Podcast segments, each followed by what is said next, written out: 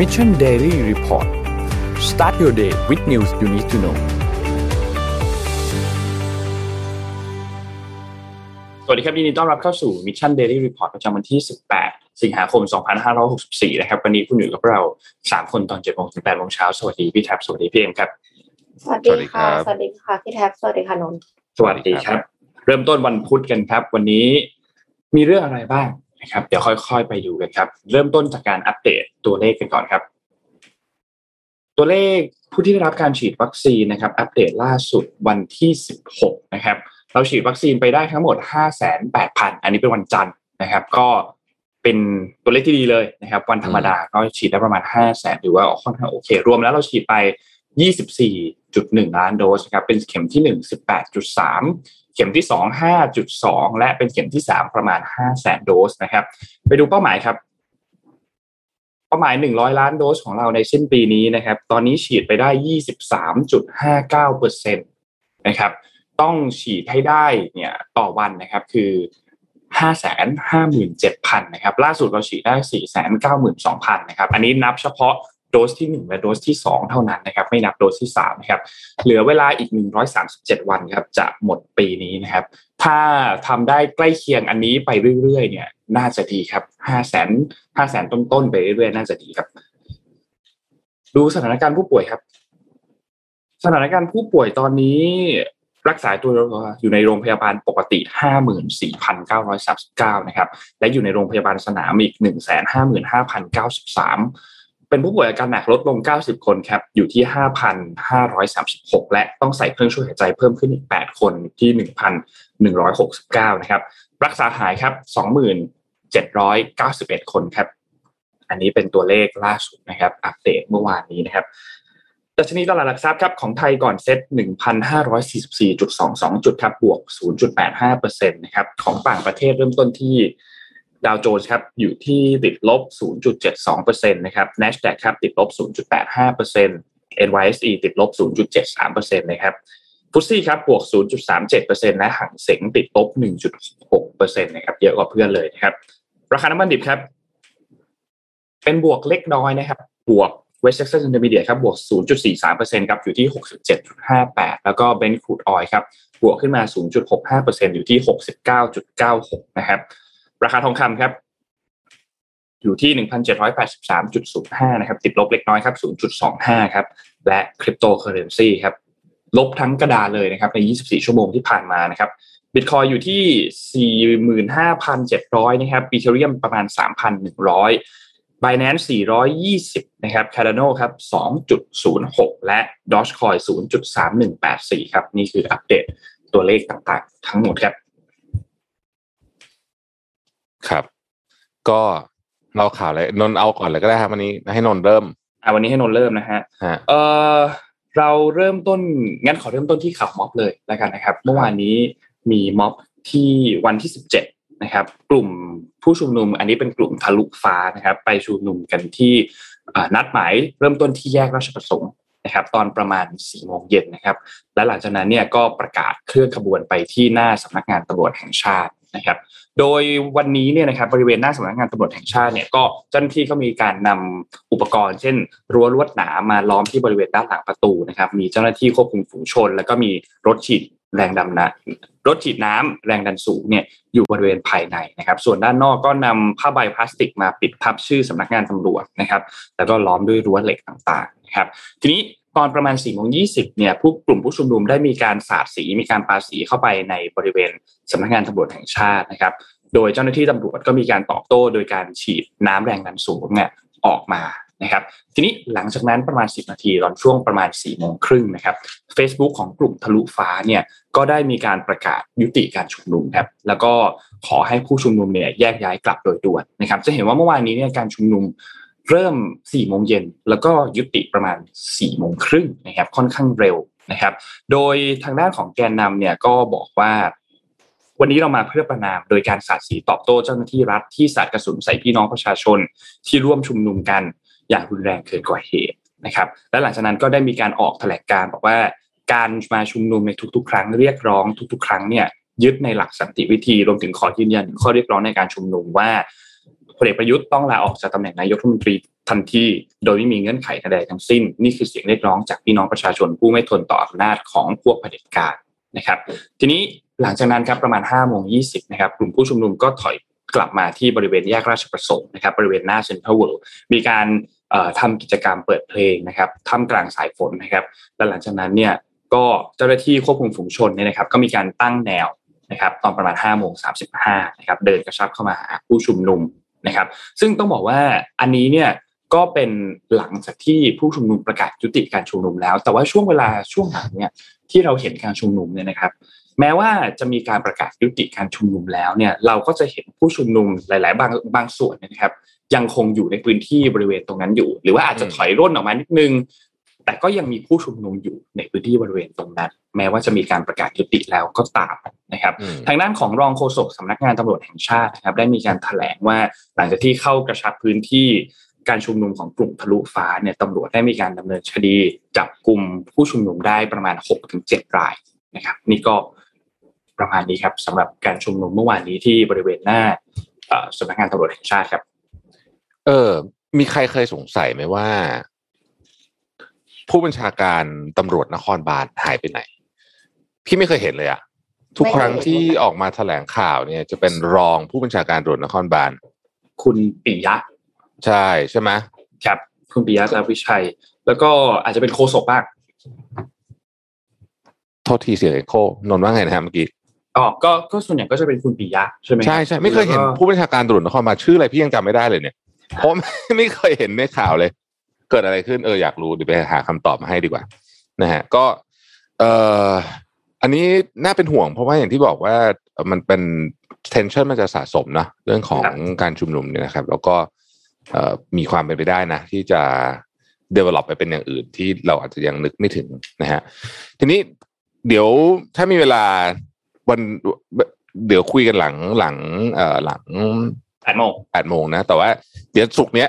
นะส่วนนาหาทำกลับมาเราจะคุยเรื่องม็อบกันแบบยาวๆเลยอะแต่ตอนนี้พาทุกท่านมาที่เรื่องของเศรษฐกิจสักนิดนึงนะครับเพราะว่าเพิ่งมีตัวเลขสำคัญออกมานะครับ อันนี้ก็เป็นข้อมูลจาก SCB EAC เอ่ออันนี้เขาไม่ได้ส่งมาพี่อ่านนะพี่ไปหาอ่านเองปกติ SCB เขาจะส่งข้อมูลมาแต่ว่าในพี่หาเนี่ยรู้สึกว่านี้เป็นเรื่องของทุกคนนะครับเศรษฐกิจไทยในไตรมาสสองปี 2021 นะฮะขยายตัว 7.5เปอร์เซ็นเพราะว่าปีที่แล้วเนี่ยไตรมาสสองเนี่ยเป็นไตรมาสที่เราหนักสุดจำได้ไหมครับปิด เมื่อเอ่อล็อกดาวน์ปิดทุกอย่างเลยเนี่ยนะฮะเพราะฉะนั้นไตรมาสสองปีนี้ก็เลยขยายตัวได้นะครับเอ่อสะท้อนว่าเศรษฐกิจเนี่ยก็ก็ทรงตัวนะแล้วก็มีแรงส่งค่อนข้างน้อยเพราะว่า 7.5เปอร์เซ็นเนี่ยก็ไม่ได้เยอะนะครับ quarter to quarter แค่ 0.4เปอร์เซ็นต์นั่นเองนะครับเศรษฐกิจไทยมีความแตกต่างกันมากในแง่ของการฟื้นตัวระหว่างสาขาเศรษฐกิจ กล่าวคือ ภาคส่งออกฟื้นตัวดีนะครับควบคู่ไปกับเม็ดเงินภาครัฐที่ถูกอัดฉีดเข้าเศรษฐกิจอย่างต่อเนื่องนะฮะ ขณะที่อุปสงค์ของภาคเอกชน คือการบริโภคและการลงทุนภาคเอกชนเนี่ยเอ่อซบเซานะฮะแล้วก็เรียกว่าเข้าสู่สภาวะถดถอยแล้วนะครับโดยหดตัวเมื่อเทียบกับไตรมาสก่อนหน้านี้ต่อเนื่องเป็นไตรมาสที่ 2 คือถ้า 2 ไตรมาสเลขถดถอยนะฮะเอ่อก็แน่นอนนะฮะก็อย่างที่เราทราบกันก็เกิดจากผลของระลอก3นะฮะและพิจารณาด้านการผลิตเนี่ยเศรษฐกิจไทยก็มีการเอ่อเรียกว่ามีความแตกต่าง uneven หรือว่าที่เราเรียกว่าเป็น K shape อะไรพวกนี้เช่นกันนะครับภาคการเกษตรฟื้นตัวได้ จากสภาพอากาศที่เอื้อมหน่วยขนาดที่ภาคอุตสาหกรรมฟื้นตัวจากการส่งออกนะฮะแต่ภาคบริการเนี่ยหดตัว แล้วก็อย่างที่บอกเข้าสู่สภาวะถดถอยแล้วนะครับ ในระยะต่อไปเนี่ย EAC คาดการเศรษฐกิจไตรมาส 3 ปี 2021 ยังจะซุดตัวอย่างต่อเนื่อง จากการระบาดที่ยืดเยื้อ รวมถึงผลของมาตรการล็อกดาวน์นะฮะที่เริ่มต้นตั้งแต่เผื่อใครลืมนะครับ 20 กรกฎาคม โอเคนะฮะจะครบสองเดือนพรุ่งนี้ ครับผม เดี๋ยวนะกรกฎาไม่ใช่หนึ่งเดือนหนึ่งเดือนหนึ่งเดือนเดือนพรุ่งนี้นะฮะโดยหากพิจารณาจากข้อมูลแต่ชนิดความเคลื่อนไหว หรือว่า mobility index ซึ่ง mobility index เนี่ยเป็นข้อมูลสาธารณะนะครับ ทุกคนสามารถเข้าไปดูได้มีทั้งของ Google แล้วก็ของ Facebook นะฮะให้ภาพตรงกันว่าผลกระทบของการระบาดเนี่ยได้ปรับแย่ลงเพิ่มเติม ตั้งแต่เดือนกรกฎาเป็นต้นมา สะท้อนว่าเศรษฐกิจไทยเนี่ยมีโอกาสสูงที่จะปรับลดลงเพิ่มเติมอีกในช่วงไตรมาสที่3นะครับ ขณะที่หากสามารถควบคุมการระบาดได้ดีขึ้นในช่วงไตรมาสที่สี่นะฮะฉีดวัคซีนวัคซีนได้ดีขึ้นเนี่ยนะครับ ก็อาจจะช่วยกิจกรรมเศรษฐกิจ กลับมาได้ตอนนี้เนี่ยตอนแรกเราหวังว่าสิ้นไตรมาสนี้จะทำเอ่อกลับมาได้ใช่ไหมฮะ ตอนนี้คนเขามองกันปีใหม่ละซึ่งค่อนข้างจะ depress มากนะ ถ้าถามความคิดเห็นส่วนตัวนะฮะเอ่อในภาพรวมอะในภาพรวมนะครับ ก็ตัวเลขก็ยังสอดคล้องกับการประมาณการของเศรษฐกิจไทย วันที่รายงานฉบับนี้ออกเนี่ย SCB มองว่ายังขยายตัวอยู่ที่ 0.9 นะครับ SCB ค่อนข้าง conservative conservative ในที่หมายถึงว่าค่อนข้างจะให้เลขเยอะอันนี้พี่ อันนี้อันนี้เราต้องบอกอย่างนี้อะใช่ใช่เพราะว่าเพราะว่าที่ผ่านมาเนี่ย คือเราจะมาดูกันตั้งแต่คือคือ SCB จะจะมาฝั่งที่ค่อนข้างจะให้ แต่ว่าคือเราคิดอย่างนี้ฮะคือมันจะบวก 0.5 ลบ 0.5 อะไรเงี้ย คือสำหรับประชาชนคนธรรมดาทั่วๆไปอย่างเราเนี่ย มันคือมันก็คือประมาณ เท่าปีไม่ถึงหนึ่งอะไม่ไม่ไม่ไม่ประมาณศูนย์นะเอางี้แล้วปกันระมาณศูนย์อืมประมาณศูนย์นะอะมันจะมีทั้งลบทั้งบวกประมาณศูนย์นะครับทีนี้ SCB เขาสรุปอย่างนี้บอกว่า ทั้งนี้เศรษฐกิจไทยเนี่ยมีความเสี่ยงด้านต่ำอีกหลายประการคือคือไม่ดีอะนะฮะโดยเฉพาะในส่วนของการระบาดในประเทศรอบปัจจุบันที่นี่เลยนะขอขีดสองเส้นเลยนะฮะมีโอกาสปรับแย่มากกว่าที่คาด ทั้งในด้านของจำนวนผู้ติดเชื้อ แล้วก็ระยะเวลาในการควบคุมโรครวมถึงการฉีดวัคซีนที่ล่าช้านะฮะ นอกนี้เนี่ย สิ่งที่ต้องติดตามนะ เพราะเรื่องนี้เป็นขับเป็นเหมือนเอนจินหรือว่าเป็นเป็นเครื่องจักรจักรกลในการขับเคลื่อนเศรษฐกิจเราเนี่ยก็คือโรงงาน โรงงานเนี่ย ถ้าไปดูในดีเทลเนี่ยตอนนี้ไม่มีโรงงานปิดเรื่อยๆเลยนะฮะจากไอโควิดนี่แหละนะครับ เพราะฉะนั้นเนี่ยพอโรงงานปิดส่งออกไม่ได้ เครื่องจักรทางเศรษฐกิจของเราตัวเดียวที่กำลังเดินอยู่ในตอนนี้ ก็ก็จะ ไม่ได้ไปด้วยนะครับ แล้วก็เอ่อเม็ดเงินของภาครัฐที่เป็นเม็ดเงินช่วยเหลือเนี่ยถ้ามีปัญหาเรื่องการเบิกจ่ายหรือว่าออกมาช้านะฮะใช้ใช้ได้อย่างไม่เต็มที่หรือไม่ตรงจุด อันนี้ก็เป็นความเสี่ยงนะฮะแล้วก็อันที่น่ากลัวมากอีกอันหนึ่งเหมือนกันก็คือ เรื่องของการเกิดขึ้นของไวรัสสายพันธุ์ใหม่นะครับค่ะซึ่งพอเกิดขึ้นของไวรัสสายพันธุ์ใหม่เนี่ยแล้วมันไปกระทบกับวัคซีนที่เรามีอยู่ก็แน่นอนฮะจะทำให้การระบาดน่ากลัวขึ้นไปอีกนะครับอันนี้เป็นภาพรวมเศรษฐกิจครับนะ อืม ก็ค่ะไม่ค่อยดีอะสรุปสรุปสรุปสรุปว่าไม่ค่อยดีนะฮะแล้วก็เอาลุกก็ยังยังเหนื่อยอยู่ ตอนนี้เริ่มมีเสียงเรียกร้องเยอะขึ้นนะ เรื่องของการว่า เอ๊ะเราจะทำเป็นที่เราเรียกว่าเป็น targeted lockdown ได้ไหมคือไม่ใช่ล็อกแบบทุกอย่างทั้งหหมมดดแบบนี้เนี่ย แล้วก็ตรวจเยอะๆอืมนะใช่คฮะรับตรวจเยอะๆนี่ต้องต้องเยอะๆจริงเยอะๆนี่ไม่ใช่เยอะเท่าตัวนะ ต้องเยอะสิบเท่าๆใช่ ต้องตรวจเยอะกว่านี้มาก แต่ที่นิวซีแลนด์เนี่ยมีเคสแค่เคสเดียวที่โอ๊กแลนด์ก็ล็อกดาวน์ทั้งประเทศแล้วนะคะล็อกใช่ใช่ดาวน์สามวัน เออ อันเนี้ยอันเนี้ยเป็นตัวอย่างอันหนึ่งฮะคือคือคือที่ที่เอ็มพูดเนี่ยมีประเด็นมาก พี่รู้สึกว่าการล็อกดาวน์ไม่ใช่รู้สึก ข้อมูลมันโชว์ว่าการล็อกดาวน์เนี่ย จะ work เมื่อตัวเลขผู้ติดเชื้อน้อย เหมือนที่เมืองจีนเหมือนที่นิวซีแลนด์แบบเนี้ยหรือที่ออสเตรเลีย เพราะว่าถ้ายังตัวเลขน้อยอยู่เนี่ยล็อกดาวน์ปุ๊บแยกคนออกปุ๊บ แล้วดูว่าไม่มีคนอื่นอีกแล้วก็ระดมตรวจแบบเนี้ยมัน work ๆใช่ แต่เคสกรณีของเราเนี่ยที่ผู้ติดเชื้อจริง ๆ คงจะเป็นหลายเท่าตัวของที่รายงานเนี่ยนะฮะมันติดเชื้อกันอยู่ในบ้านนะครับ แล้วเราต้องเข้าใจถึงพื้นที่ของการอยู่ของโดยเฉพาะในกรุงเทพมหานครเนี่ยอืมเรามีชุมชนทั้งหมดประมาณ ถ้าจำไม่ผิดสองพันชุมชน แล้วก็ เอ่อจากที่พี่ได้ลงพื้นที่โดยเฉพาะตั้งแต่ปีปีแล้วนี่อยู่ทั้งเดือนนะนะไปลงไปชุมชนเยอะมากเนี่ย คือ การควบคุมโรคในชุมชนมันแทบเป็นไปไม่ได้ครับอันนี้บอกเรื่องจริงนะฮะเราไปเห็นหน้างานเราจะรู้ว่าโอ้โหมัน social impossible distancing มันไม่มีเป็นไปไม่ได้ แล้วยิ่งเราล็อกดาวน์มันก็คือการเกิดการระบาดในชุมชน การเกิดการระบาดในครอบครัว นั่นเอง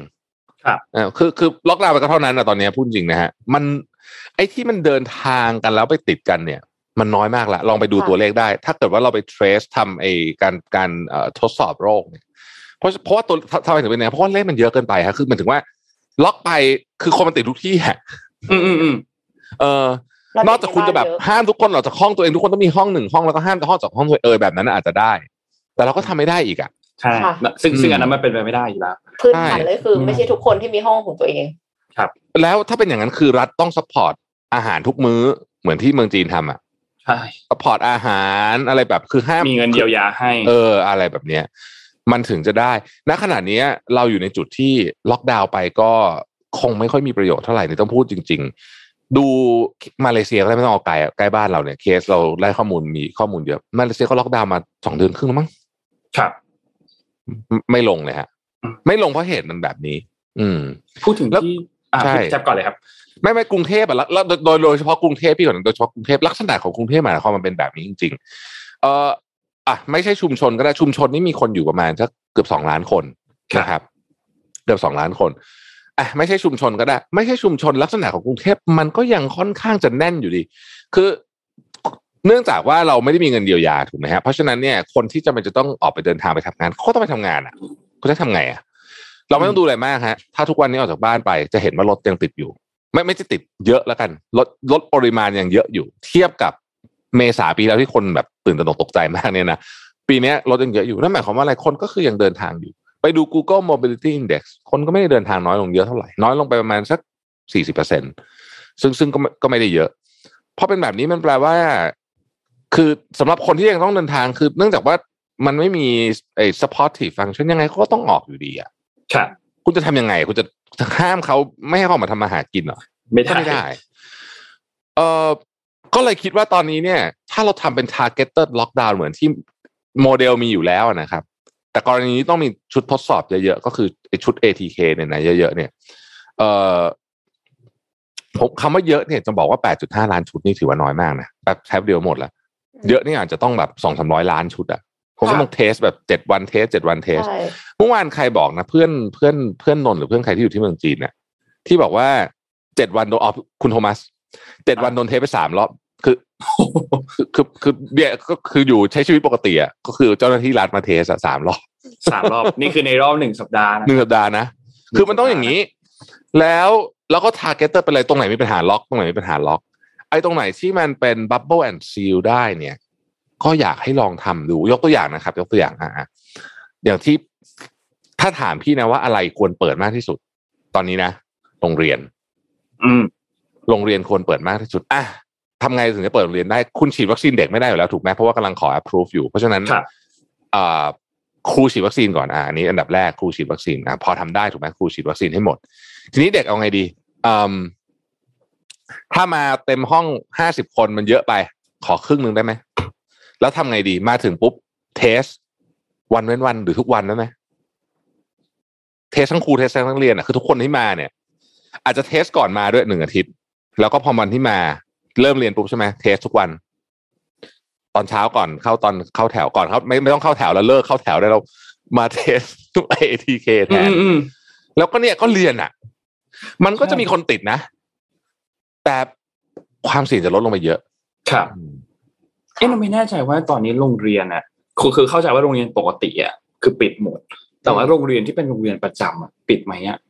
โรงเรียนประที่เป็นโรงเรียนประจำเอ่ออะเออมีท่านผู้ชมท่านผู้ฟังมีข้อมูลลองลองพิมพ์เข้ามาหน่อยสิครับข้มูลไหอยากรู้โงเรียนที่เป็นอโรงอเรียนประจำแบบที่เด็กต้องไปนอนที่นั่นอะเพราะว่ามัน bubble and seal ด้วยตัวเองอยู่แล้วนะโรงเรียนใช่ประจำใช่นะใช่ใช่ก็เลยแบบไม่แน่ใจว่าโรงเอ้ยโรงเรียนแบบนั้นนะปิดปิดหรือเปล่าอันนี้ขอขอข้อมูลเพิ่มเติมนิดนึงครับเออแต่เมื่อกี้พี่เอ็มพูดถึงที่นิวซีแลนด์มาเนี่ยนนท์ search ข้อมูลของพี่เอ็มให้ก็คือ ตอนนี้นิวซีแลนด์อย่างที่บอกครับเจอผู้ป่วยหนึ่งคน แล้วก็ยังไม่สามารถยืนยันได้ว่าเป็นสายพันธุ์อะไรนะครับ คุณคิดว่า รัฐบาลน่าจะรู้แล้วแหละว่าเป็นสายพันธุ์อะไร แต่คุณจาซินดาอาร์เดิร์นยังไม่ได้ออกมาบอก ทีนี้ล็อกดาวน์สามวันทันที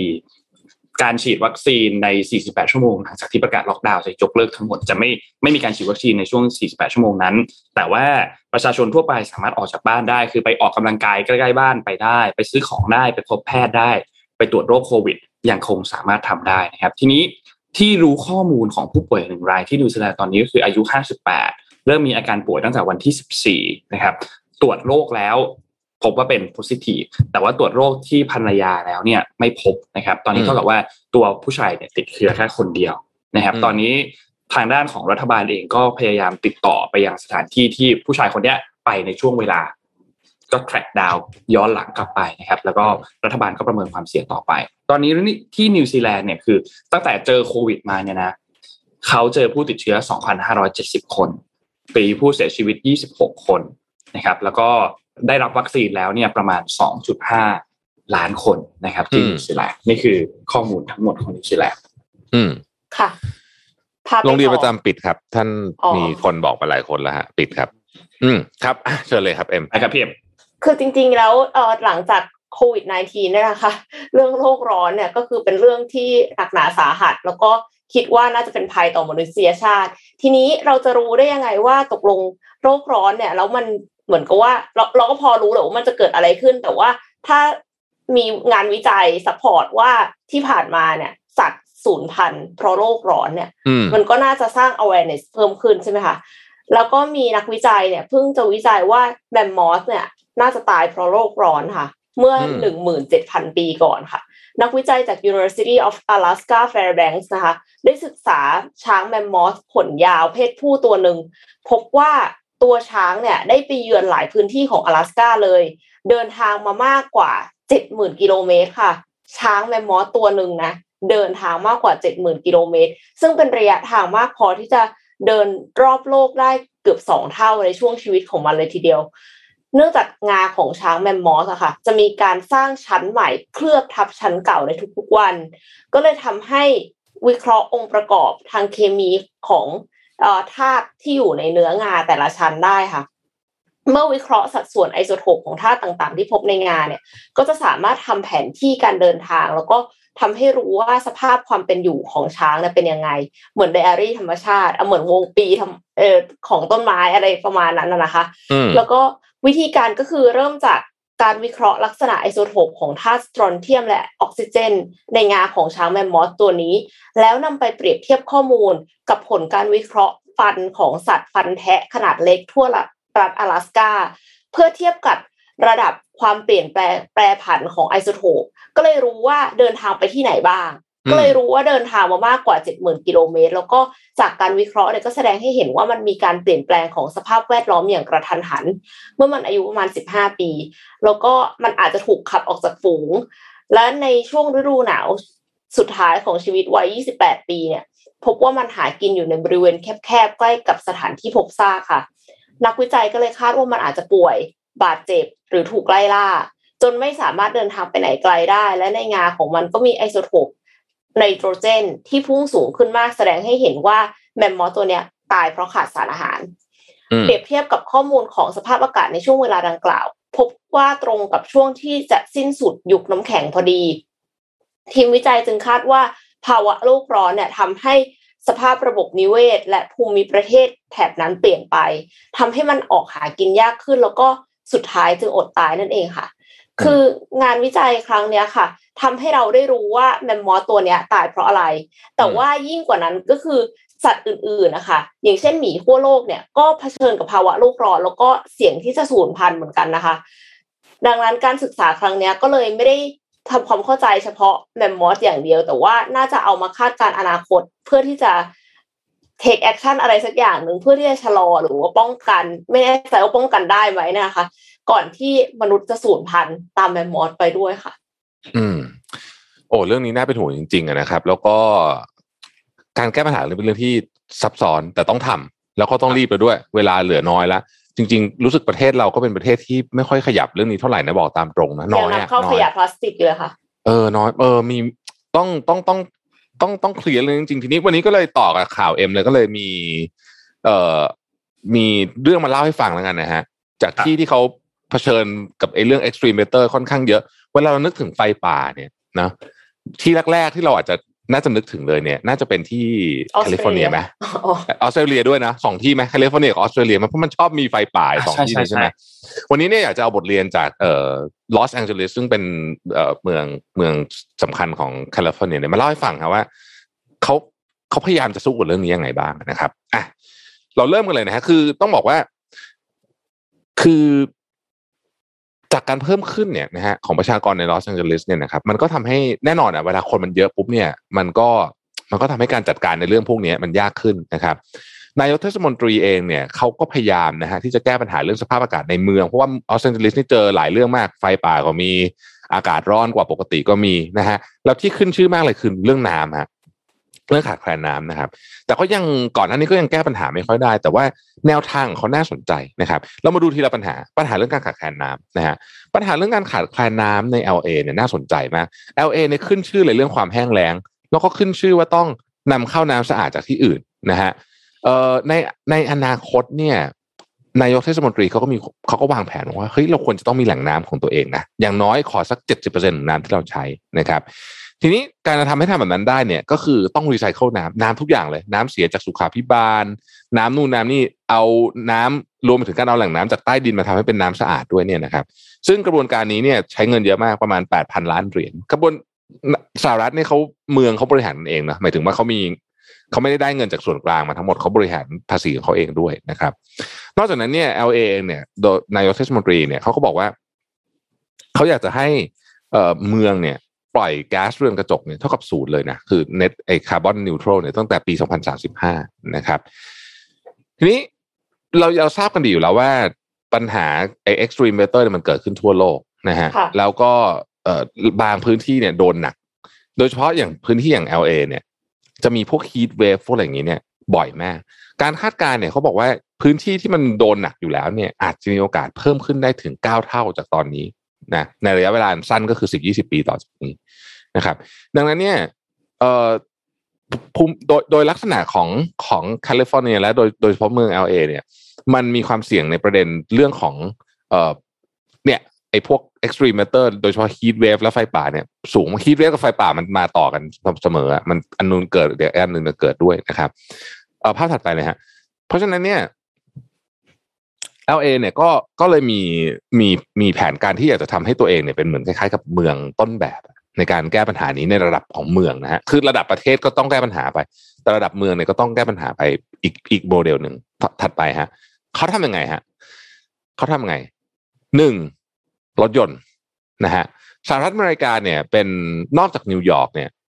เมืองอื่นกับชิคาโกแล้วกันนะสองเมืองนะที่ที่พอจะนั่งรถพวกไออะไรอะ รถไฟรถไฟได้อะรถไฟในค่ะเมืองใช่ป่ะแต่ว่าอย่าง LA โอ้โหเมืองมันใหญ่มากนะฮะเพราะฉะนั้นคนส่วนใหญ่ขับรถนะฮะหรือไม่ก็นั่งรถอ่านั่งรถเมล์แต่ส่วนใหญ่ก็คือขับรถนะคนอเมริกันเนี่ยมีรถกันเยอะนะฮะทีนี้พอมีรถเยอะปุ๊บแน่นอนถ้าเกิดคุณใช้รถแบบแบบเดิมไอ้รถไอซ์เนี่ยมันก็ส่งอ่ามีไอ้เขาเรียกว่าอะไรอะไอ้ไอ้ไอเสียมาเยอะอ่า pollution เยอะเขาก็จะพยายามเปลี่ยนมาใช้ EV โดยการอัดงบประมาณสนับสนุนแบบมโหฬารเลยนะฮะ มโหฬารเลย แล้วเงินทำให้คนเปลี่ยนมาใช้ EV แล้วก็เอาภาษีบางส่วนเนี่ยมาพัฒนาระบบรางด้วย ก็คือพวกรถไฟต่างๆนะครับ LA เนี่ยขยับเป้าหมายคาร์บอนนิวทรัลเนี่ยจากปี 2050 ถึงปีมาเป็นปี 2035 ซึ่งถือว่า aggressive มากนะ อืมอืม แล้วยิ่งไปกว่านั้นก็คือ มีคนคัดค้านเออมักมักจะมีคนบอกว่าเฮ้ยแต่จริงๆเนี่ยรถยนต์ไฟฟ้ามันไม่ได้สะอาดขนาดนั้น เพราะว่าถ้าเกิดว่าคุณยังใช้ถ่านหินในการทำเอ่อไฟอะฟ้าใช่ป่ะมันก็เหมือนกันนั่นแหละอืมเอ่อ เพราะฉะนั้น LA ก็เลยบอกว่าเขาเนี่ยจะลดการพึ่งพาพลังงานถ่านหินเนี่ยเหลือศูนย์นะในปี 2025 ก็คืออีก 4 ปีข้างหน้านี้นะฮะเราจะไปใช้พลังงานอะไรแทนนะคะพลังงานแสงอาทิตย์แล้วก็พลังงานลม ติดตั้งแล้วเหรอคะก็เขาก็ทำไปก็ไปพอสมควรแล้วนะฮะโอเคไปทำมาสมควรแล้ว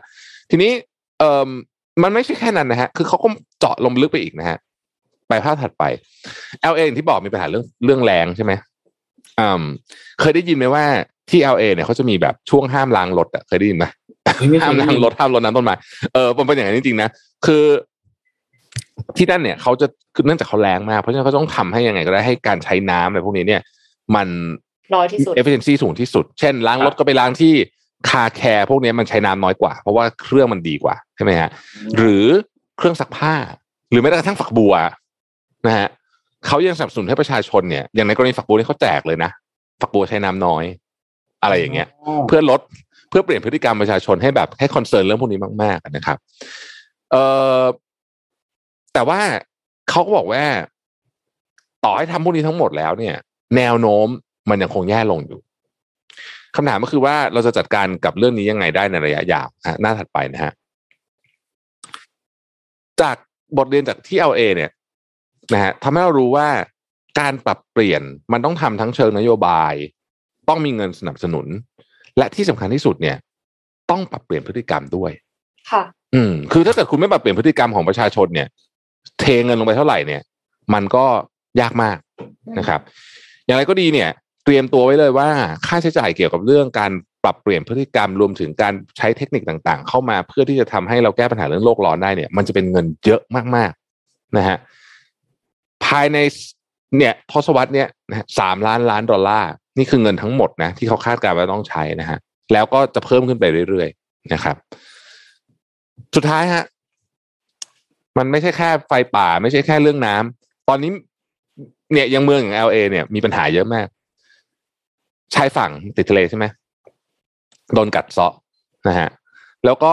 ถ้าเกิดว่าไม่ทำอะไรเลยเนี่ย น้ำจะเพิ่มขึ้นสูงเก้าเก้าฟุตนี่ไม่ต้องอยู่แล้วว่าคือท่วมหายไปหมดเลยนะฮะอืมแล้วก็แล้วก็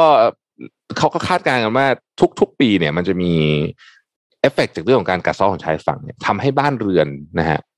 ค่อยๆหายไปนะเพราะฉะนั้นเนี่ย มันต้องมันจะต้องทำทุกอย่าง แล้วก็ต้องทำเดี๋ยวนี้ เพื่อที่จะ เขาใช้คำว่า buying a chance ในในในข้อมูลใน financial times เขาบอกว่าเหมือนกับซื้อโอกาสอะโอโอกาสที่เราอาจจะยังพอรักษาเมือง แล้วก็รักษาวิถีชีวิตแบบนี้ไว้ให้กับรุ่นต่อไปได้นะฮะเรื่องนี้ก็อย่างที่เอ็มบอกครับ พอจบโควิดปุ๊บก็คงจะต้องเป็นประเด็นที่ผู้คนจะต้องกลับมาให้ความสำคัญมาก ๆ เลย อืมค่ะเป็นเรื่องสำคัญมาก คืออมเบลเยียม เยอรมันตุรกีก็คือล้วนแต่เจอน้ำท่วมที่แบบหืม รุนแรงกันเยอะมากเลยนะคะทั้งทั้งๆที่จริงๆแล้วเขาบอกว่าเบลเยียมไม่เคยน้ำท่วมเลย อืม ตุรกีก็คนตายไปตั้งห้าหกสิบคนนะครับใช่ไหมอืม พี่เนี่ยเสียวมากเลยว่า ระหว่างที่เรากำลังล็อกดาวน์ล็อกดาวน์กันอยู่น้ำจะท่วมกลัวกลัว จริงอืค่ะมแล้วคือถ้าสมมติว่าน้ำน้ำขึ้นเนี่ย ทั่วโลกเนี่ยค่ะมาลดีฟอาจจะหายไปเลย เร็วๆนี้ ใช่แล้วแต่ประเด็นหนึ่งที่รู้สึกว่าเราควรจะทำมากนะประเทศไทยเนี่ย คือเรื่องของนโยบายขยะอืมรู้สึกว่าคือขยะเมืองไทยมันล้าหลังมากอะเทียบกับประเทศที่แบบหมายถึงการจัดการขยะนะค่ะเทียบกับประเทศที่เขาจะเจเจริญแล้วเนี่ยโอ้โหการจัดการขยะเขาเป็นคนละเรื่องกับเราเลยนะเรื่องขยะนี่เดี๋ยวต้องแบบต้องคุยยาวเลยนะเพราะว่ามันมันมันเยอะมากประเด็นประเด็นมันเยอะมาก แต่เรื่องนี้ก็เป็นอีกเรื่องหนึ่งที่สะท้อนให้เห็นว่าประเทศไทยเป็นประเทศมหัศจรรย์ครับเพราะว่าถ้าคุณลองเริ่มไปขุดปุ๊บต่อเพียบใช่ผลประโยชน์คเยรับอะมากอืม คือเรื่องเรื่องเรื่องขยะเรื่องการนำเข้าเศษขยะพลาเนี่ยสติกผลประโยชน์เยอะมากโอ้โหเยอะมากครับเพียบจริงๆครับ เดี๋ยวเราไว้รอหาข้อมูลก่อนเดี๋ยวเราจะค่อยๆไปเจาะเดี๋ยวเดี๋ยวไว้เอามาเล่าให้ฟังอืมไม่โอ้โหเรื่องนี้ขอบอกเลยว่า ขอหาข้อมูลนิดนึงอ่านนท์พาไปต่อเรื่องนี้ครับ วันนี้วันพุธใช่ไหมครับเจ็ดโมงครึ่งเนี่ย เราก็จะมี Money Mission by SCB ภารกิจรอบรู้เรื่องเงินทองนะครับ วันนี้เราเอาเรื่องหนึ่งมาเล่าให้ฟังครับ เรื่องดีไซน์ thinking ครับกับเรื่องการเงินส่วนบุคคลดีไซน์ thinking เนี่ยจริงๆเป็นคำพูดหนึ่งที่เราได้ยินกันมาตลอดช่วงสักสองปีที่ผ่านมาได้ยินเยอะมากเนาะมีหนังสือออกมาเกี่ยวกับเรื่องของดีไซน์ thinking เยอะมากนะครับ ทีนี้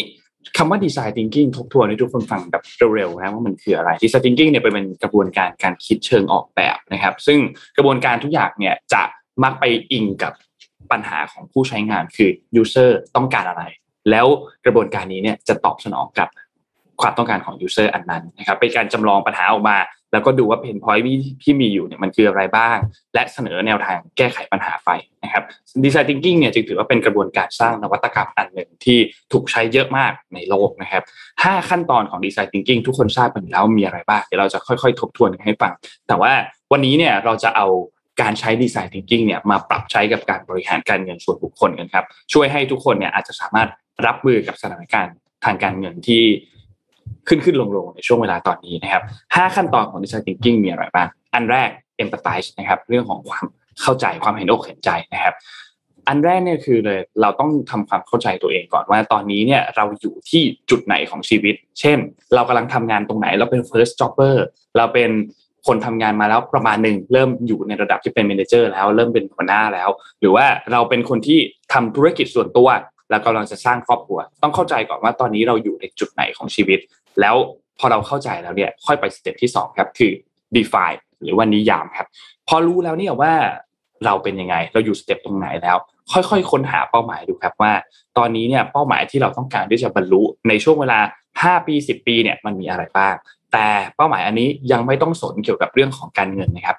เรื่องของการเงินเดี๋ยวไปสเต็ปที่ 3 เรามาดูก่อนว่า ตอนนี้เนี่ยเรามีเป้าหมายอะไรอยู่บ้าง ถ้าสมมุติว่าคุณเป็น first jobber คุณต้องการจะซื้อบ้านเร็วๆนี้ไหม หรือว่าต้องการจะเกษียณอายุเท่าไหร่ และที่สำคัญคือถ้าวางแผนที่จะมีครอบครัวมีลูกเนี่ย จะ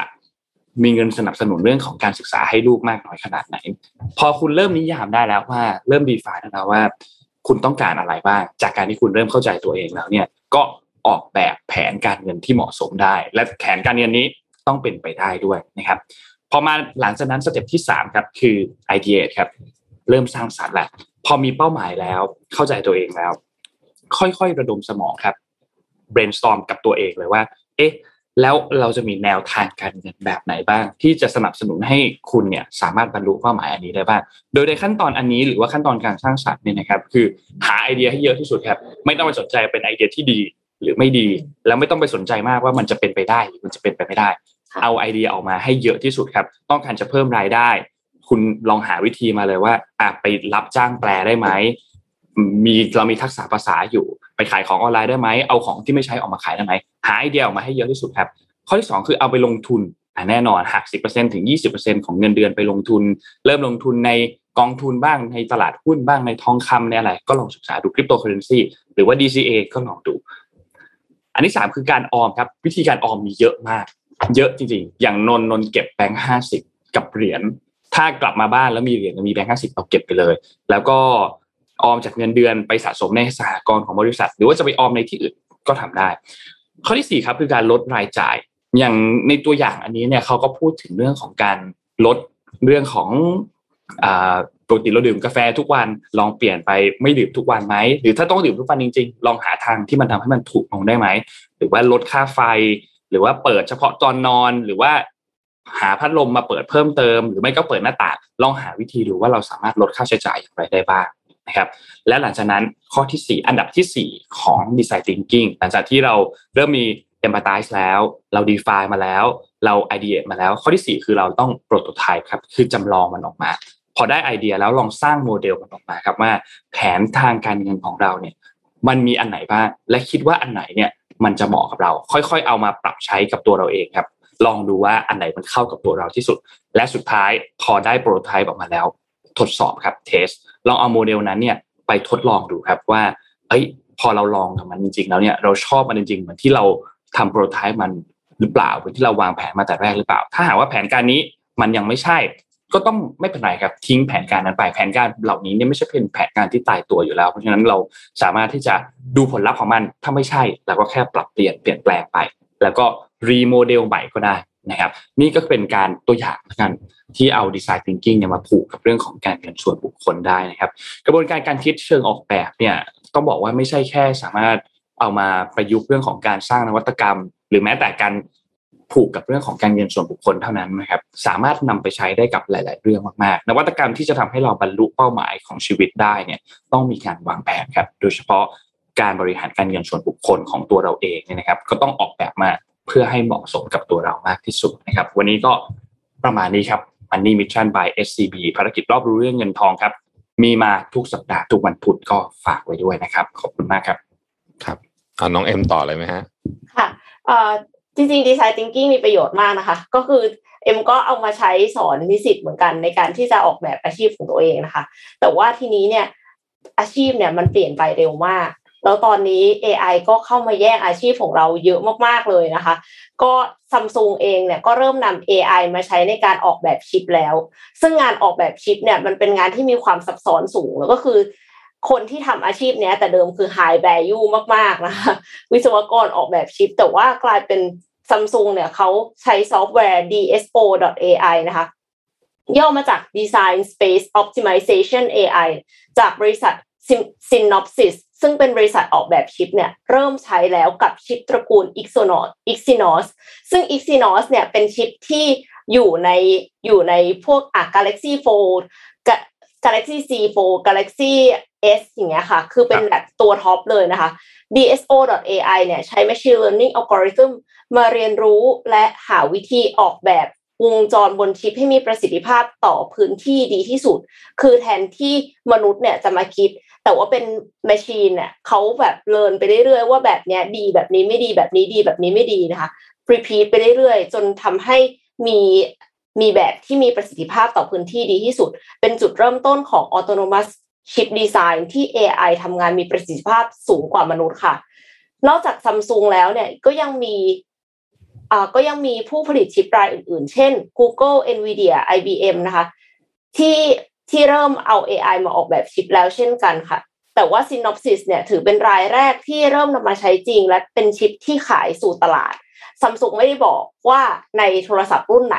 แต่ว่าก็คือชิป Exynos ก็เดาๆประมาณนี้นะคะ ขนาด Semiconductor Designer เนี่ยยังอาจจะถูกแย่งงานจาก AI ในอนาคตเลย ดังนั้นเราเองก็ประมาทไม่ได้ค่ะ เราก็ต้อง upskill reskill แล้วก็เรียนรู้สิ่งใหม่อยู่เสมอ เพราะว่าไม่อย่างนั้นเราก็จะไม่เป็นที่ต้องการของตลาดแรงงานนะคะ ส่วนใครที่คิดว่าอาชีพของตัวเองเนี่ยไม่แน่ละ อาจจะไม่ได้อยู่ไปอีก5ปี10ปีนะคะ แล้วก็มองหาอาชีพใหม่ มองหา choice ใหม่ๆนะคะ เอ็มขอเชิญฟัง Career Table episode 7ค่ะ ก็ New Choice Case Study นะคะ เปลี่ยนงานใหม่ให้ดีกว่าเดิมค่ะ ก็เอ็มนำ Case Study มาจากคนที่สามารถเปลี่ยนอาชีพเสริมในวันเสาร์อาทิตย์ให้เป็นธุรกิจหมื่นล้านดอลลาร์นะคะ อย่างซาร่าเบลคลีย์แห่ง Spanx มา แล้วก็พูดถึงเรื่องของร้านอาหารนะคะหนึ่งในอาชีพเสริมสุดฮิต แต่ว่าอาชีพเสริมสุดฮิตที่ว่าเนี่ยร้านอาหารเนี่ยมีโอกาสอยู่รอด ไม่ได้มากกว่าสตาร์ทอัพเท่าไหร่เลยนะคะ ในสามปีเนี่ยปีที่สามนี่โอกาสอยู่รอดนี่ประมาณสิบเปอร์เซ็นเท่านั้นเอง แต่ว่าทำยังไงที่อาชีพเสริมสุดฮิตนี้จะติดลมบนได้จนรายได้เป็นพันล้านบาทต่อปีอย่าง iberry Group ก็มีสอง case study นี้ค่ะ ใน episode นี้อยากให้ติดตามกันค่ะ วันพุธก็คือวันนี้ตอนหกโมงเย็นค่ะโอเคน่าสนใจมาก น่าสนใจเอออยากฟังเรื่อง iberry ด้วย เพราะว่าอืมพี่รู้สึกว่าเขาเก่งมากเลยนะ สามารถที่จะธุรกิจร้านอาหารทำยากจริงนะอั นนี้คือประสบการณ์ตรง เออใช่ทำยากจริงทำยากจริงเป็นเป็นอะไรที่แบบทำยากคนที่ทำสำเร็จเนี่ย ต้องต้องฟังนะฮะอานนท์มีเรื่องประชุมครมเมื่อวานใช่ไหมอ่าใช่ครับ ทุกวันอังคารก็จะมีวันอัการงปคารระชุมนะฮะคอรมอมีหลายเรื่องเลย เมื่อวานนี้มีหลายเรื่องเลยเดี๋ยวค่อือยมๆไปทีละเรื่องนะครับครับ เอาเรื่องแรกก่อนก็คือ เรื่องของตัววัคซีนก่อนเลยละกันอืมนะครับ เมื่อวานนี้เนี่ยที่ประชุมคอรมอเองก็มีการอนุมัติงบประมาณ 9,372 ล้านบาทนะครับซื้อไฟเซอร์จำนวน 20 ล้านโดสนะครับก็วางมัดจำซื้อไฟเซอร์เรียบร้อยแล้วนะครับ โดยตัวเลขของการวางมัดจำเนี่ยนะครับ จากข่าวที่ระบุออกมานะครับ คืออย่างน้อยโดสละ 1 ดอลลาร์สหรัฐ อันนี้คือราคามัดจำเฉยๆนะครับ ซึ่งเนี่ยคาดว่าจะเข้ามาในไตรมาสที่ 4 ตามแหล่งข่าวที่เห็นเนี่ยนะครับ คือบอกว่าน่าจะมาช่วงปลายปลายๆกันยาจนถึงช่วงต้นตุลาคมนะครับ ก็คือเป็นช่วงต้นไตรมาสเลยแหละหวังว่า จะเข้ามาจริง ๆ ในช่วงเวลาตอนนั้นนะครับทางด้านโฆษกประจำสำนักนายกรัฐมนตรีครับก็ได้แถลงออกมาบอกว่า ก็คอรมอได้อนุมัติกรอบวงเงินจำนวน 20 กับอีก 1,150 ล้านโดสนะครับสำหรับตัววัคซีนไฟเซอร์จำนวนเงินก็คือ 9,372 ล้านบาทนะครับแบ่งเป็นค่าวัคซีนแล้วก็เป็นค่าบริการจัดการเนี่ยก็สองก้อนนะครับคาดว่าจะมาถึงเดือนกันยาเดือนตุลานี้นะครับและนอกจากนี้เนี่ยก็รับทราบถึงการจัดซื้อไฟเซอร์อีก 10 ล้านโดสที่มีการเห็นชอบไป ก่อนหน้านี้ที่ทางด้านของศบคชุดใหญ่เนี่ยเขาตกลงมาตั้งแต่วันที่ 16 แล้วเนี่ยนะครับคอรมอเองก็เห็นชอบและนอกจากนี้เนี่ยก็วัคซีนไฟเซอร์เนี่ยนะครับก็รวมๆแล้วเนี่ยก็จะเข้ามาอยู่ที่ประมาณ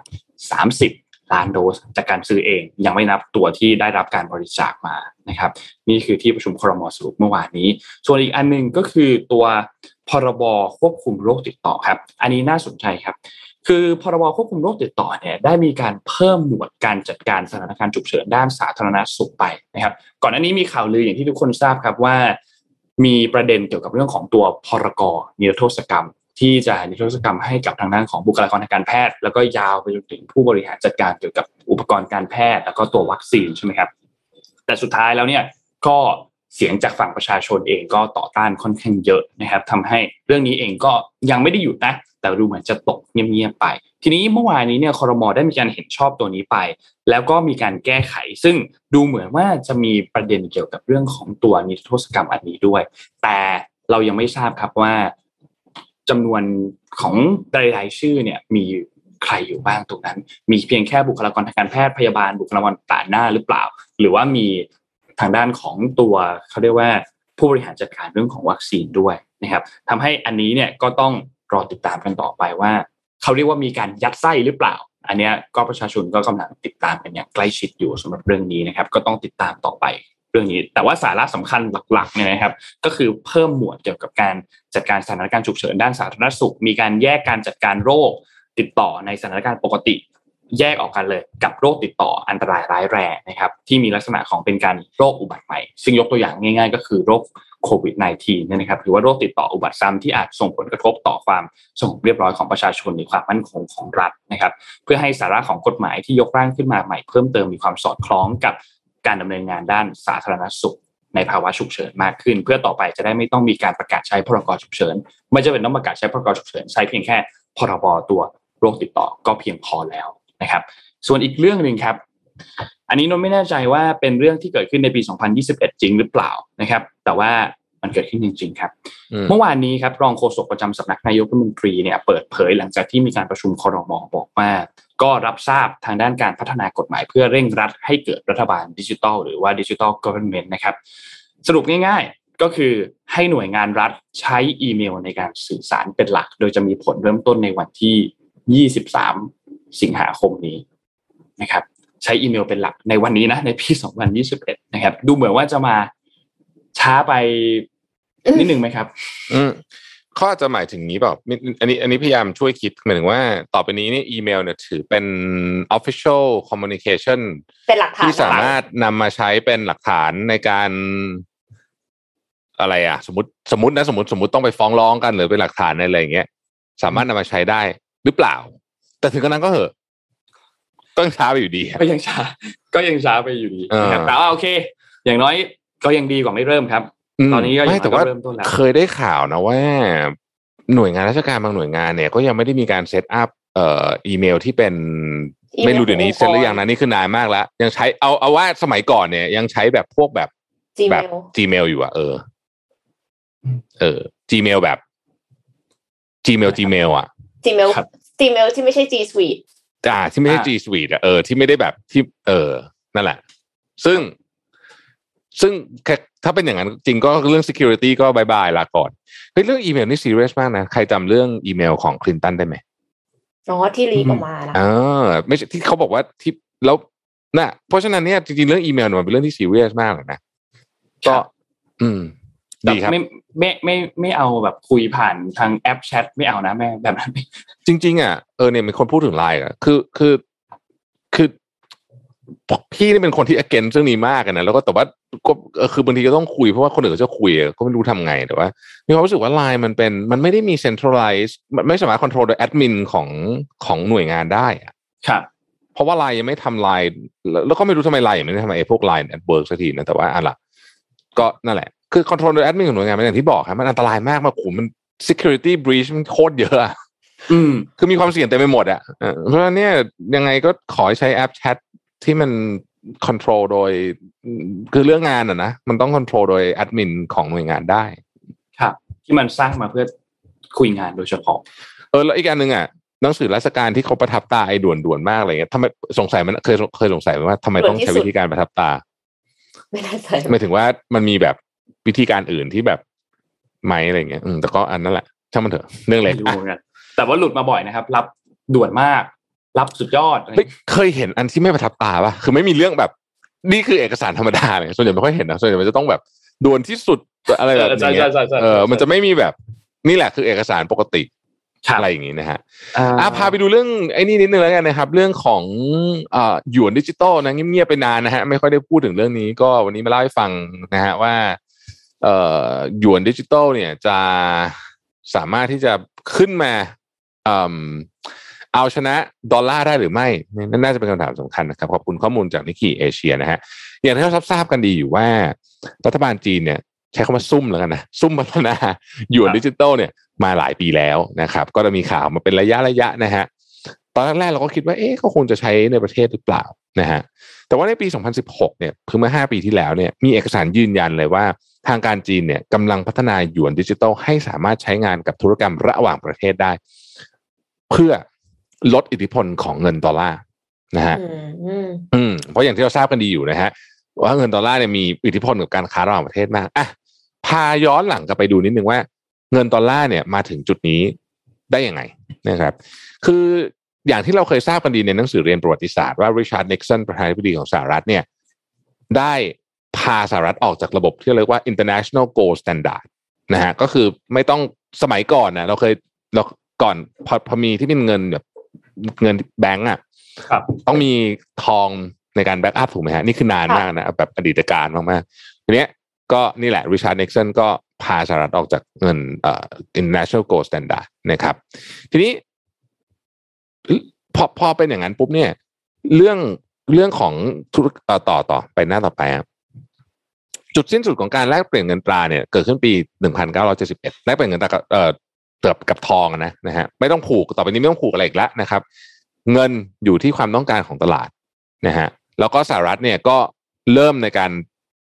พิมพ์แบงก์โดยที่ไม่ได้ไม่ได้มีทองอยู่นะครับ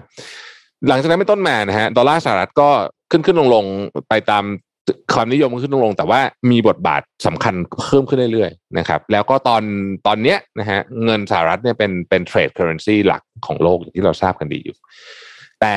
ในช่วงหลังๆมานี้สหรัฐมีการขัดดุลงบประมาณแบบมโหฬารนะฮะแล้วก็มีการพิมพ์แบงก์อะพูดอย่างนี้ง่าย ๆเลยนะฮะเข้ามาในระบบเศรษฐกิจเนี่ยเยอะมากเลยนะครับ ทีนี้หลาย ๆ ประเทศก็เริ่มแบบ อย่างที่เราเคยเล่าให้ฟังว่า balance sheet ของธนาคารกลางสหรัฐเนี่ย จำได้ไหมพี่เคยเล่าให้ฟังทีหนึ่งอะมันใหญ่ขึ้นมาสิบเท่าอะในช่วงเวลาประมาณสักสิบกว่าปีเนี่ยนะฮะเพราะฉะนั้นเนี่ย ประเทศอื่นๆก็เริ่มเห็นว่าเฮ้ยถ้ามันเป็นแบบนี้ต่อไปเรื่อยๆเนี่ย มันอาจจะถึงวันที่ดอลลาร์สหรัฐอ่อนค่าลง แล้วก็เกิดภาวะเงินเฟ้อนั่นหมายความว่าเงินทุนสำรองที่เราถืออยู่ยกตัวอย่างประเทศไทยมีอยู่สองแสนกว่าล้านเหรียญ US ดอลลาร์เนี่ยนะ มันอาจจะด้อยค่าลงไปค่าได้เลยเออ งั้นเอาไงดีนะฮะ เอาไงดี เพราะเนี่ย หลายประเทศก็เริ่มแบบเฮ้ยอยากจะเสนอตัวเองขึ้นมาจีนเป็นหนึ่งในนั้นนะครับจะบอกว่าเงินหยวนเนี่ยมีการใช้ในการซื้อขายสินค้าเพิ่มขึ้น 13.4%แล้วก็บริการเพิ่มขึ้นถึง 23.8%ในปี 2019 นะครับเริ่มค่อยๆ ขยับขึ้นมา แต่ถามปริมาณถือว่ายังตามหลังมาก IMF รายงานquarter หนึ่งปีนี้นะฮะเงินที่ใช้ในการ trade บนโลกเนี่ย 40%เป็นดอลลาร์สหรัฐในขณะที่เงินหยวนที่ 2.5%เองแต่นี่สูงที่สุดเลยนะ ในรอบ 5 ปีนะที่มีการเก็บข้อมูลมานะครับ สิ่งที่น่าสนใจก็คือว่าเอ่อธนาคารกลางของจีนเนี่ยนะฮะเปิดตัวไอ้หยวนดิจิตอลเนี่ยได้รับการตอบรับดีนะนะฮะเพราะว่าแค่ประชาชนในประเทศเขาเนี่ยก็เริ่มมาทดลองใช้ในประมาณ 20 ล้านคน 20 ล้านคนนี่ถือว่าน้อยมากนะฮะกับของประชาชนจีน แต่ว่ามีธุรกรรมเนี่ยสามหมื่นกว่าล้านหยวนไม่เร็วทีเดียว ไม่เร็วทีเดียวนะฮะแล้วก็เอ่อหยวนดิจิตอล มันสอดคล้องกับพฤติกรรมของคนในประเทศของเขามาก เพราะมันก็คือเหมือนเงินหยวนนั่นแหละเพียงแต่ว่าอันนี้เป็นรูปแบบดิจิตอลเท่านั้น อย่างไรก็ดีเนี่ยนะครับเเขาหวังไว้ว่ามันจะเป็นที่ต้องการต่างประเทศ เพราะถ้าเปรียบเทียบกับเงินสกุลแบบดั้งเดิมเนี่ยนะการใช้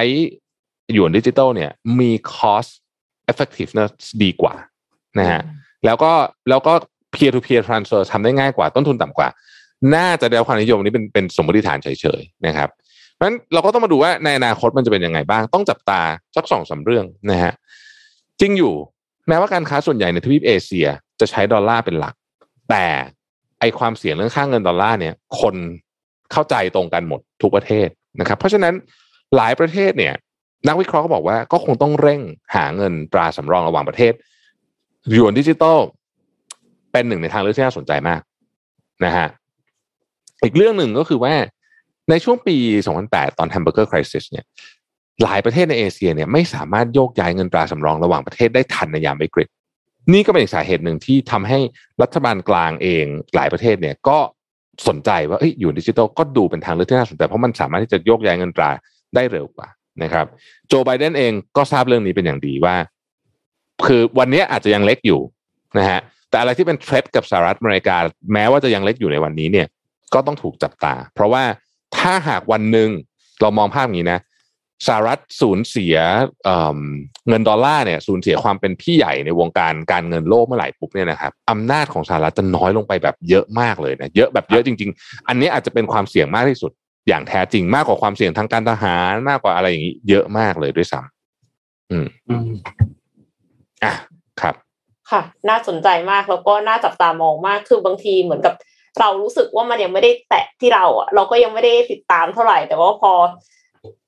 รู้ตัวอีกทีนึงคือกลายเป็นว่าหยวนเป็นแบบเป็นสกุลหลักของโลกไปแล้ว ใช่มีมีความเป็นไปได้นะ มีความเป็นไปได้ คือคือของพวกเนี้ยมันมันมันแป๊บเดียวอะฮะนะมันเร็วอะเวลามันตุ้มตุ้มมันเร็ว เหมือนอย่างเอายกตัวอย่างนะถ้าเราเปรียบเทียบเคสของหยวนดิจิทัลอาจจะไม่เหมือนซะทีเดียว ก็ต้องดูบิตคอยน์นะอืมบิตคอยน์เมื่อสิบปีที่แล้วเนี่ย คนยังแบบไรอะแบบอืมนึกออกไหมมูลค่าแบไม่บเท่าไหอะไรร่อะแบบไม่กี่แบบแบบแม่งแชร์ลูกโซ่อะอะไรอย่างงี้ใช่ป่ะแต่ว่าเนี่ยดูดูนี้ดิอืมครับสิบปีเองอืมเอ่อครับขอขอ PR รายการทยานนิดนึงค่ะ เพราะว่าอืมวันนี้เวลาหนึ่งทุ่มตรงนะคะ พี่โทมัสจะมีไลฟ์กับคุณหญิงสุดารัตน์เกยุราพันธ์ประธานพักไทยสร้างไทยค่ะ ที่จะอืมมาพูดเรื่องการลงพื้นที่ช่วยเหลือผู้ติดเชื้อโควิด -19 ค่ะ ก็เรื่องราวจะเป็นอย่างไรบ้างก็ติดตามชมได้ในทยานวันนี้หนึ่งทุ่มตรงค่ะ อืมโอเคน่าสนใจมาก เพราะว่าคุณหญิงสุดารัตน์ลงพื้นที่เยอะนะฮะแล้วก็คุณหญิงสุดารัตน์มีข้อเสนอแนะด้าน เกี่ยวกับวัคซีนด้านเกี่ยวกับอะไรอย่างเงี้ย ที่ที่ต้องฟัง อยากอยากให้ฟัง อยากให้ฟังนะฮะน่าจะมันรอติดตามครับ นนท์พาไปต่อเรื่องไหนดีมีหลายเรื่องเลย ไปที่เอ่ออัฟกานิสถานนิดหนึ่งครับ ที่ตาลิบันอ๋อโอเคโอเคอืมอืมเราดูสถานการณ์รอบๆนิดนึงว่าตอนนี้เป็นอย่างไรบ้างนะครับ เรื่องแรกครับคือเรื่องของค่าเงินที่อัฟกานิสถานตอนนี้เนี่ยร่วงแตะต่ำมากๆในประวัติการเลยนะครับ โดยวันที่ 17 ที่ผ่านมาเนี่ยอยู่ที่83.5013 อัฟกานีต่อดอลลาร์นะครับ ซึ่งก็ร่วงติดกัน 4 วันแล้วนะครับ โดยทางด้านของผู้ว่าการธนาคารกลางอัฟกานิสถานตอนนี้ก็ได้หลบหนีออกนอกประเทศเรียบร้อยแล้วด้วยนะครับหลังจากที่ตาลิบันได้ทำการยึดเมืองหลวงอย่างรวดเร็วได้สำเร็จเนี่ยนะครับ ทีนี้อีกอันหนึ่งครับก็คือเรื่องของการประชุม G7 ครับ คือ G7 เนี่ยเขาจะเขาจะต้องนัดประชุมกันอยู่แล้วแหละ เพื่อพูดถึงสถานการณ์ในอัฟกานิสถานที่เกิดขึ้นตอนนี้เนี่ยนะครับ ทางด้านนายกรัฐมนตรีของอังกฤษครับบริสจอนสันครับได้ต่อสายตรงไปหาเอมมานูเอลมาครองประธานาธิบดีของฝรั่งเศสนะครับ เสนอว่าให้มีการยกประเด็นเกี่ยวกับอัฟกานิสถานในการหารือ ในกลุ่มสมาชิก G7 เนี่ยนะครับหลังจากที่กลุ่มตาลิบันเข้ายึดอำนาจนะครับ เพื่อหาแนวทางรับมือแล้วก็กลัวว่าจะเกิดเหตุวิกฤตทางด้านมนุษยธรรมด้วยนะครับ แหล่งข่าวต่างประเทศรายงานออกมาครับ บอกว่าก็หารือกันเรียบร้อยแล้วและอังกฤษเองเนี่ยก็เสนอตัวเองเพื่อที่จะเป็นเจ้าภาพในการจัดประชุม G7 ครั้งนี้ด้วยนะครับ โดยระหว่างการหารือในครั้งนี้เนี่ยนะครับ ก็ผู้นำทั้งสองก็เห็นพ้องครับที่จะทำงานร่วมกัน กับทางด้านคณะมนตรีความมั่นคงแห่งสหประชาชาติหรือว่า UNSC นะครับ เพื่อให้เกิดแนวทางเป็นแนวทางที่เหมือนกันสำหรับเคสของอัฟกานิสถานในตอนนี้ ทั้งในแง่ของการยอมรับว่าจะเป็นรัฐบาลหรือเปล่าในอนาคต แล้วก็การทำงานเพื่อป้องกันวิกฤตด้านมนุษยธรรมมนุษยธรรม แล้วก็เอ่อ refugee หรือว่าผู้ลี้ภัยนี่ยนะครับ ก็อังกฤษจะเป็น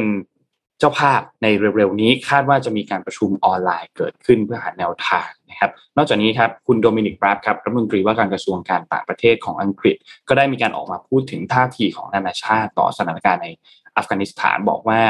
พันธมิตรชาติตะวันตกตอนนี้เนี่ยกำลังหารือกันอยู่ว่าจะจัดการเหตุการณ์นี้อย่างไรนะครับแน่นอนว่ามีประชาชนนับพันที่ตื่นตระหนก ไม่ว่าจะเป็นภาพของการหลบหนีออกจากประเทศนะครับพร้อมระบุว่า อาจจะมีการพิจารณาการคว่ำบาตรหรือว่าการระงับการช่วยเหลือ ถ้าหากว่า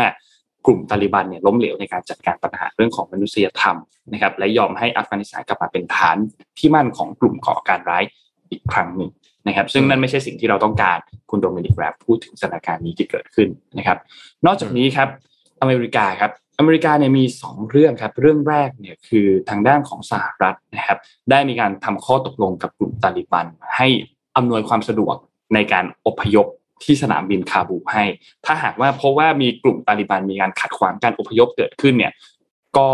สหรัฐก็ยืนยันว่ากองทัพสหรัฐจะใช้กำลังตอบโต้ทันที ถ้าหากว่ามีการขัดขวางการอพยพในครั้งนี้นะครับ ซึ่งก็ต้องรอติดตามครับว่าการอพยพครั้งนี้จะเป็นไปได้ด้วยความเรียบร้อยหรือเปล่า แต่ถ้าดูจากท่าทีการสัมภาษณ์ของโจไบเดนแล้วเนี่ยคาดว่าน่าจะไม่มีปัญหาอะไรนะครับอืมส่วนอีกเรื่องหนึ่งครับคือสหรัฐเนี่ยได้มีการ freeze ครับ จำนวนเงินที่อยู่ใน Afghan Central Bank นั่นนะครับ 9.5 billion 9,500 ล้านดอลลาร์สหรัฐนะครับในเงินก้อนเนี้ย freeze ไว้ก่อนเลยนะครับหลังจากที่มีการเอ่อเข้ายึดในพื้นที่ที่กรุงคาบูลเกิดขึ้นนะครับเสริมเสริมตรงนิดนึงคือเดี๋ยวอาจจะงงว่าเราไปเขาไปfreeze ได้ยังไงคือ คือครับมันจะมี clearing house ถ้าถ้าจำไม่ผิดเข้าใจว่าอยู่ที่นิวยอร์กที่เงินของธนาคารกลางของหลาย ๆ ชาติเนี่ยรวมถึงประเทศไทยด้วยเนี่ยครับไปอยู่ที่นั่นนะฮะแล้วก็แล้วก็ เนี่ยเขามันมันจะมีเหตุการณ์แบบนี้เกิดขึ้นได้ใช่ในก็บางกรณีคือเป็นการ freeze ไม่ให้ดึงเงินอันนั้นอะออกมาได้นะครับแต่เงินยังคงเป็นเป็นของคนบุคคลคนเดิมอยู่ใช่นะครับแต่ว่า freeze ไว้นะครับ นี่แหละ นี่คือสถานการณ์อัปเดตล่าสุดของที่อัฟกานิสถานกับกลุ่มตาลิบันครับ จริง ๆ ข่าวของฝั่งอัฟกานิสถานเนี่ย ตอนนี้ถ้าไปดูเนี่ยมันจะมีอยู่สองสามประเด็นที่น่าจับตามองนะครับประเด็นที่หนึ่งเนี่ยทางกลุ่มตาลิบันเองเนี่ยเขาก็รู้นะ ว่า เอ่อถ้าทำไม่ดีเนี่ยจะถูกโลกโดดเดี่ยวนะครับครับเพราะฉะนั้นเนี่ยเราก็จะเห็นข่าวเมื่อวานนี้ก็มีข่าวมาว่าเอ่อโฆษกของกลุ่มตาลิบันบอกว่า เอ่อกำลังพิจารณาคล้ายๆ กับว่าจะให้ผู้หญิงเข้ามาร่วมอยู่ในคณะรัฐบาลด้วย ซึ่งถ้าถ้าเป็นแบบนั้นจริงก็ถือว่าเป็นท่าทีที่ที่ใหม่มากอะนะฮะอืมว่าอย่างที่เราทราบกันเนี่ยว่าที่ในอดีตที่ผ่านมามันไม่มีอะไรแบบนี้อยู่คือไม่มีผู้หญิงนั่งอยู่ใน เอ่อเอ่อกลุ่มผู้นำแล้วกันนะฮะของกลุ่มตาลิบัน อันนั้นก็เป็นเป็นฝากฝั่งหนึ่งเพราะรู้ผมรู้สึกว่าจริง ๆอะมันคนคนค่อนข้างจะ คนค่อนข้างจะต้องใช้คำว่าเอ่อจับตาท่าที คือถ้าท่าทีออกไปในทาง positive หน่อยหนึ่งเนี่ย เชื่อว่าก็อาจจะพอไปได้ขณะที่อืมจีนเองก็บอกว่าจะไม่แทรกแซงเรื่องนี้นะฮะเอ่อจะจะพูดง่ายๆก็คือจะไม่ยุ่งกับกิจการภายในของอัฟกานิสถาน เอ่อรัสเซียก็เช่นเดียวกันครับ ออกมาในแนวนั้นนะครับ ก็เอ่อต้องลองดูกันต่อไปแต่ว่ารู้สึกว่าคนเนี่ย จากประสบการณ์ที่เคยเจอตอนที่กลุ่มตาลิบันปกครองอัฟกานิสถานตั้งแต่ปี 1996ถึงปี 2001 เนี่ย มันคงจะคงจะเป็นประสบการณ์ที่แย่มากจริงๆอะเพราะว่าเราเห็นนะ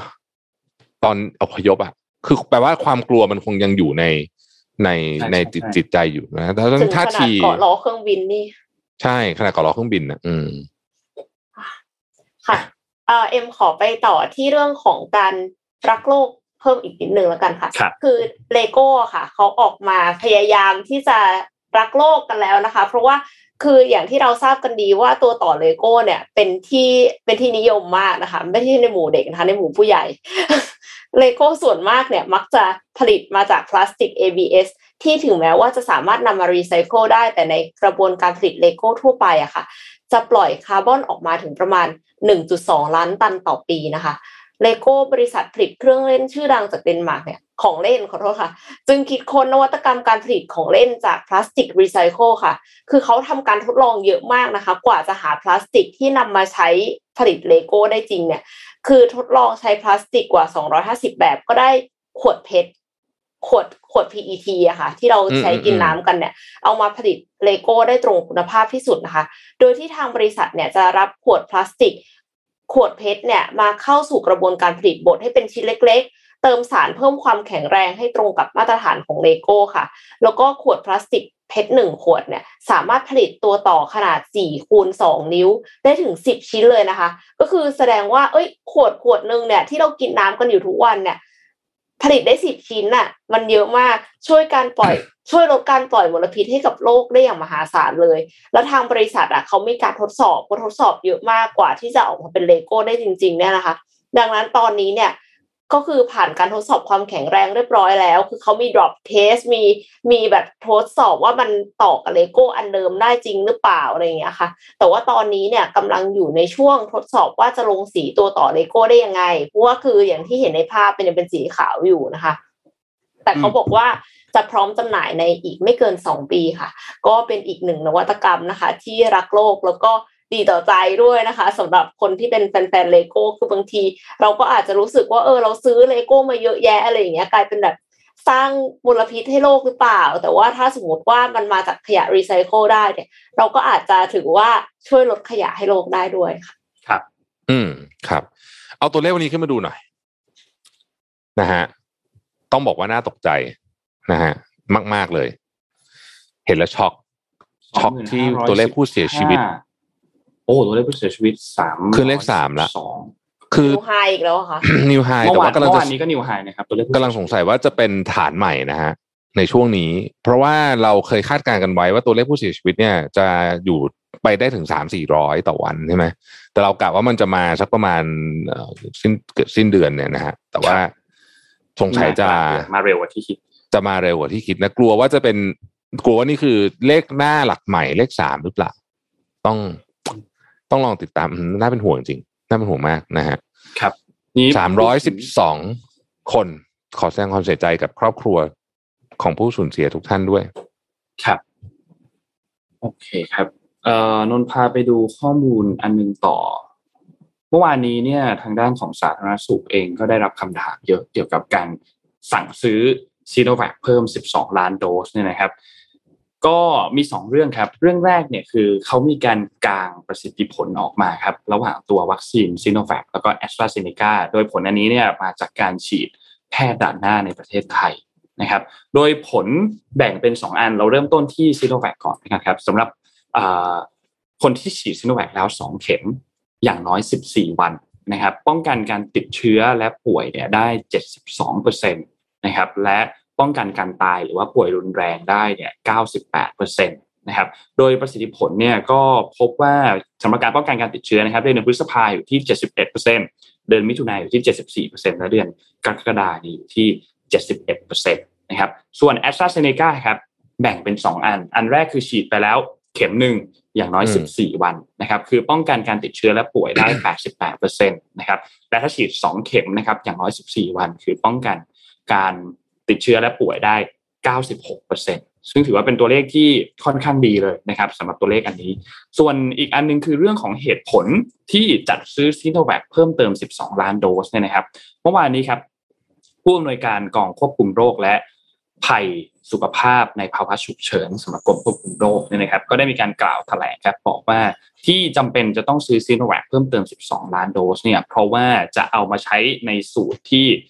สูตร ฉีดไข้นั่นแหละนะครับ คือฉีดซีโนแวคเป็นเข็มแรก และตามด้วยแอสตราเซเนกาเนี่ยเป็นเข็มที่ 2 ซึ่งจากผลสำรวจเนี่ยพบผลที่เขาไปทำมาเนี่ยนะครับ พบว่ากระตุ้นภูมิคุ้มกันได้สูงมาก และไม่ต้องรอเว้นระยะห่างสามเดือนเหมือนกับการฉีดแอสตราเซเนกาสองเข็ม ซึ่งทางคณะกรรมกรรมการวิชาการได้ติดตามศึกษาเรื่องนี้มาโดยตลอด แล้วก็มีบทสัมภาษณ์ออกมาบอกว่า ยังเป็นประโยชน์ที่จะนำซีโนแวคมาใช้ ซึ่งตอนนี้มีแผนในการจัดหาเพิ่มเติมอีก 12 ล้านโดส ก็จะทำให้ข้อจำกัดในเรื่องของแอสตราเซเนกาที่ปริมาณส่งมอบไม่สูงนัก จะนำมาไขว้กันกับซีโนแวคเพื่อกระตุ้นภูมิคุ้มกันได้อย่างกว้างขวางรวดเร็วต่อไปนะครับ นี่ก็เป็นทางด้านของสาธารณสุขกรมควบคุมโรคให้สัมภาษณ์เมื่อวานนี้ เดี๋ยวขอไปคอมเมนต์เรื่องวัคซีนในสนทนาหาธรรมยาวๆเลยแล้วกันครับอืมไม่รู้ทำไงละปวดหัวคือนั่นแหละครับคืออืมอ้าวก็ถ้าอยากจะอืมคือเรา เราในฐานะประชาชนคนหนึ่งเนี่ยเราก็พยายามพูดเรื่องนี้เต็มที่อยู่แล้วอะนะก็มันก็อะก็ไม่รู้ทำไงปวดหัวนะครับเอ่ออีกเรื่องหนึ่งก็คือเรื่องของชุด ATK เมื่อวานนี้อ่าทางด้านของเอ่อผู้อำนวยการองค์การเภสัชกรรมนะครับ คุณนายแพทย์วิทูลด่านวิบูลย์เนี่ยนะครับ ก็ได้เปิดเผยออกมา บอกว่าก็จะดำเนินการจัด ขั้นตอนในการลงนามสัญญาส่งมอบ ATK จำนวน 8.5 ล้านชุดต่อไปก็คือจัดซื้อ โดยหลังจากที่ตรวจสอบแล้วจากบริษัท a u s l a n Capital จำกัดเนี่ยนะครับ โดยผู้แทนจำหน่ายคือบริษัท World Medical Alliance ประเทศไทย ก็ชนะการเสนอราคา แล้วก็มีคุณภาพได้มาตรฐานตามที่ออยกำหนด แล้วก็ได้มีหนังสือยืนยันคุณภาพอีกครั้งมา เป็นที่เรียบร้อยแล้วประกอบกับการบอกว่ากระบวนการจัดซื้อจัดจ้างขององค์การเป็นไปอย่างถูกต้องโปร่งใส สอดคล้องกับกฎระเบียบที่เกี่ยวข้องต่างๆ และเป็นไปตามข้อกำหนดของสำนักงานหลักประกันสุขภาพแห่งชาติ หรือว่าสปสช และโรงพยาบาลราชวิถีนะครับก็เพื่อนชั่นก็คือเรียบร้อยครับ เดินหน้าจัดซื้อเดินหน้าทำสัญญาเพื่อจะซื้อตัว ATK ตัวนี้ 8.5 ล้านชุดนะครับ แต่ว่าเราจะบอกอย่างนี้นิดนึงนะว่าอืมเขาซื้อก็ซื้อเราก็ก็นั่นแหละ แต่ว่า ATK เนี่ย ถ้า ประสิทธิภาพมันไม่ดีเนี่ยนะฮะมันทำคนตายได้นะนึกค่ะลองนึกภาพตามนะอืมอืม ถ้าประสิทธิภาพมันไม่ดีเนี่ยมันทำคนตายได้นะฮะคือคนเข้าใจว่าตัวเองไม่ติดกับคนคือเข้าคือใจว่าตัวเองติด โดยที่คือไม่ด้วยได้ติด คือด้วยตัวมันเองอะ มันก็มีข้อจำกัดเยอะอยู่แล้วอะต้องพูดอย่างนี้อืมค่ะ ATK เนี่ยนะฮะแต่ว่ายิ่งถ้าประสิทธิภาพมันไม่ดีเนี่ย มันจะไปขยายข้อจำกัด อันเนี้ยให้ยิ่งหนักกว่าเดิมอะว่ากันเถอะนะฮะอืม ก็ นนท์มีอีกเรื่องหนึ่งหวังว่าหวังว่านี่นี่อันนี้พูดจริงนะหวังครัจบริงว่าจะไม่จะไม่แบบ จะไม่แย่มาก ไม่งั้นเนี่ยอืมโอ้โหหนักครับครับอะเชิญนนท์ฮะเรามีอีกเรื่องหนึ่งปิดท้ายครับ คือเรื่องของเอ่อการอภิปรายไม่ไว้วางใจ เมื่อวานนี้เนี่ย นายกเองก็มีการ พูดถึงข้อกล่าวหาของตัวเองซึ่งเดี๋ยวนนท์ทบทวนให้ฟังนะว่าข้อกล่าวหาที่เออทางด้านพี่ฝ่ายพี่เพิ่งได้อ่านแบบเต็มเต็มๆโอ้โหโหดครับโหดโหดว่าเดี๋ยวเราทบทวนข้อกล่าวหาให้แล้วกันเพราะว่าเมื่อวานนี้เรายังไม่ได้พูดทั้งหมดนะครับเมื่อวานนี้เนี่ยพลเอกประยุทธ์เองก็พูดถึงข้อกล่าวหาของตนเองในยัตติการอภิปรายไม่ไว้วางใจก็ ซึ่งเนื้อหาค่อนข้างรุนแรงนะรอบนี้พลเอกประยุทธ์เองก็บอกว่า อันนี้คือโค้ดคำพูดเลยนะผมว่าแรงไปไหมหัวข้ออภิปรายเนี่ย มีใครเคยมีไหมมีใครเคยโดนไหม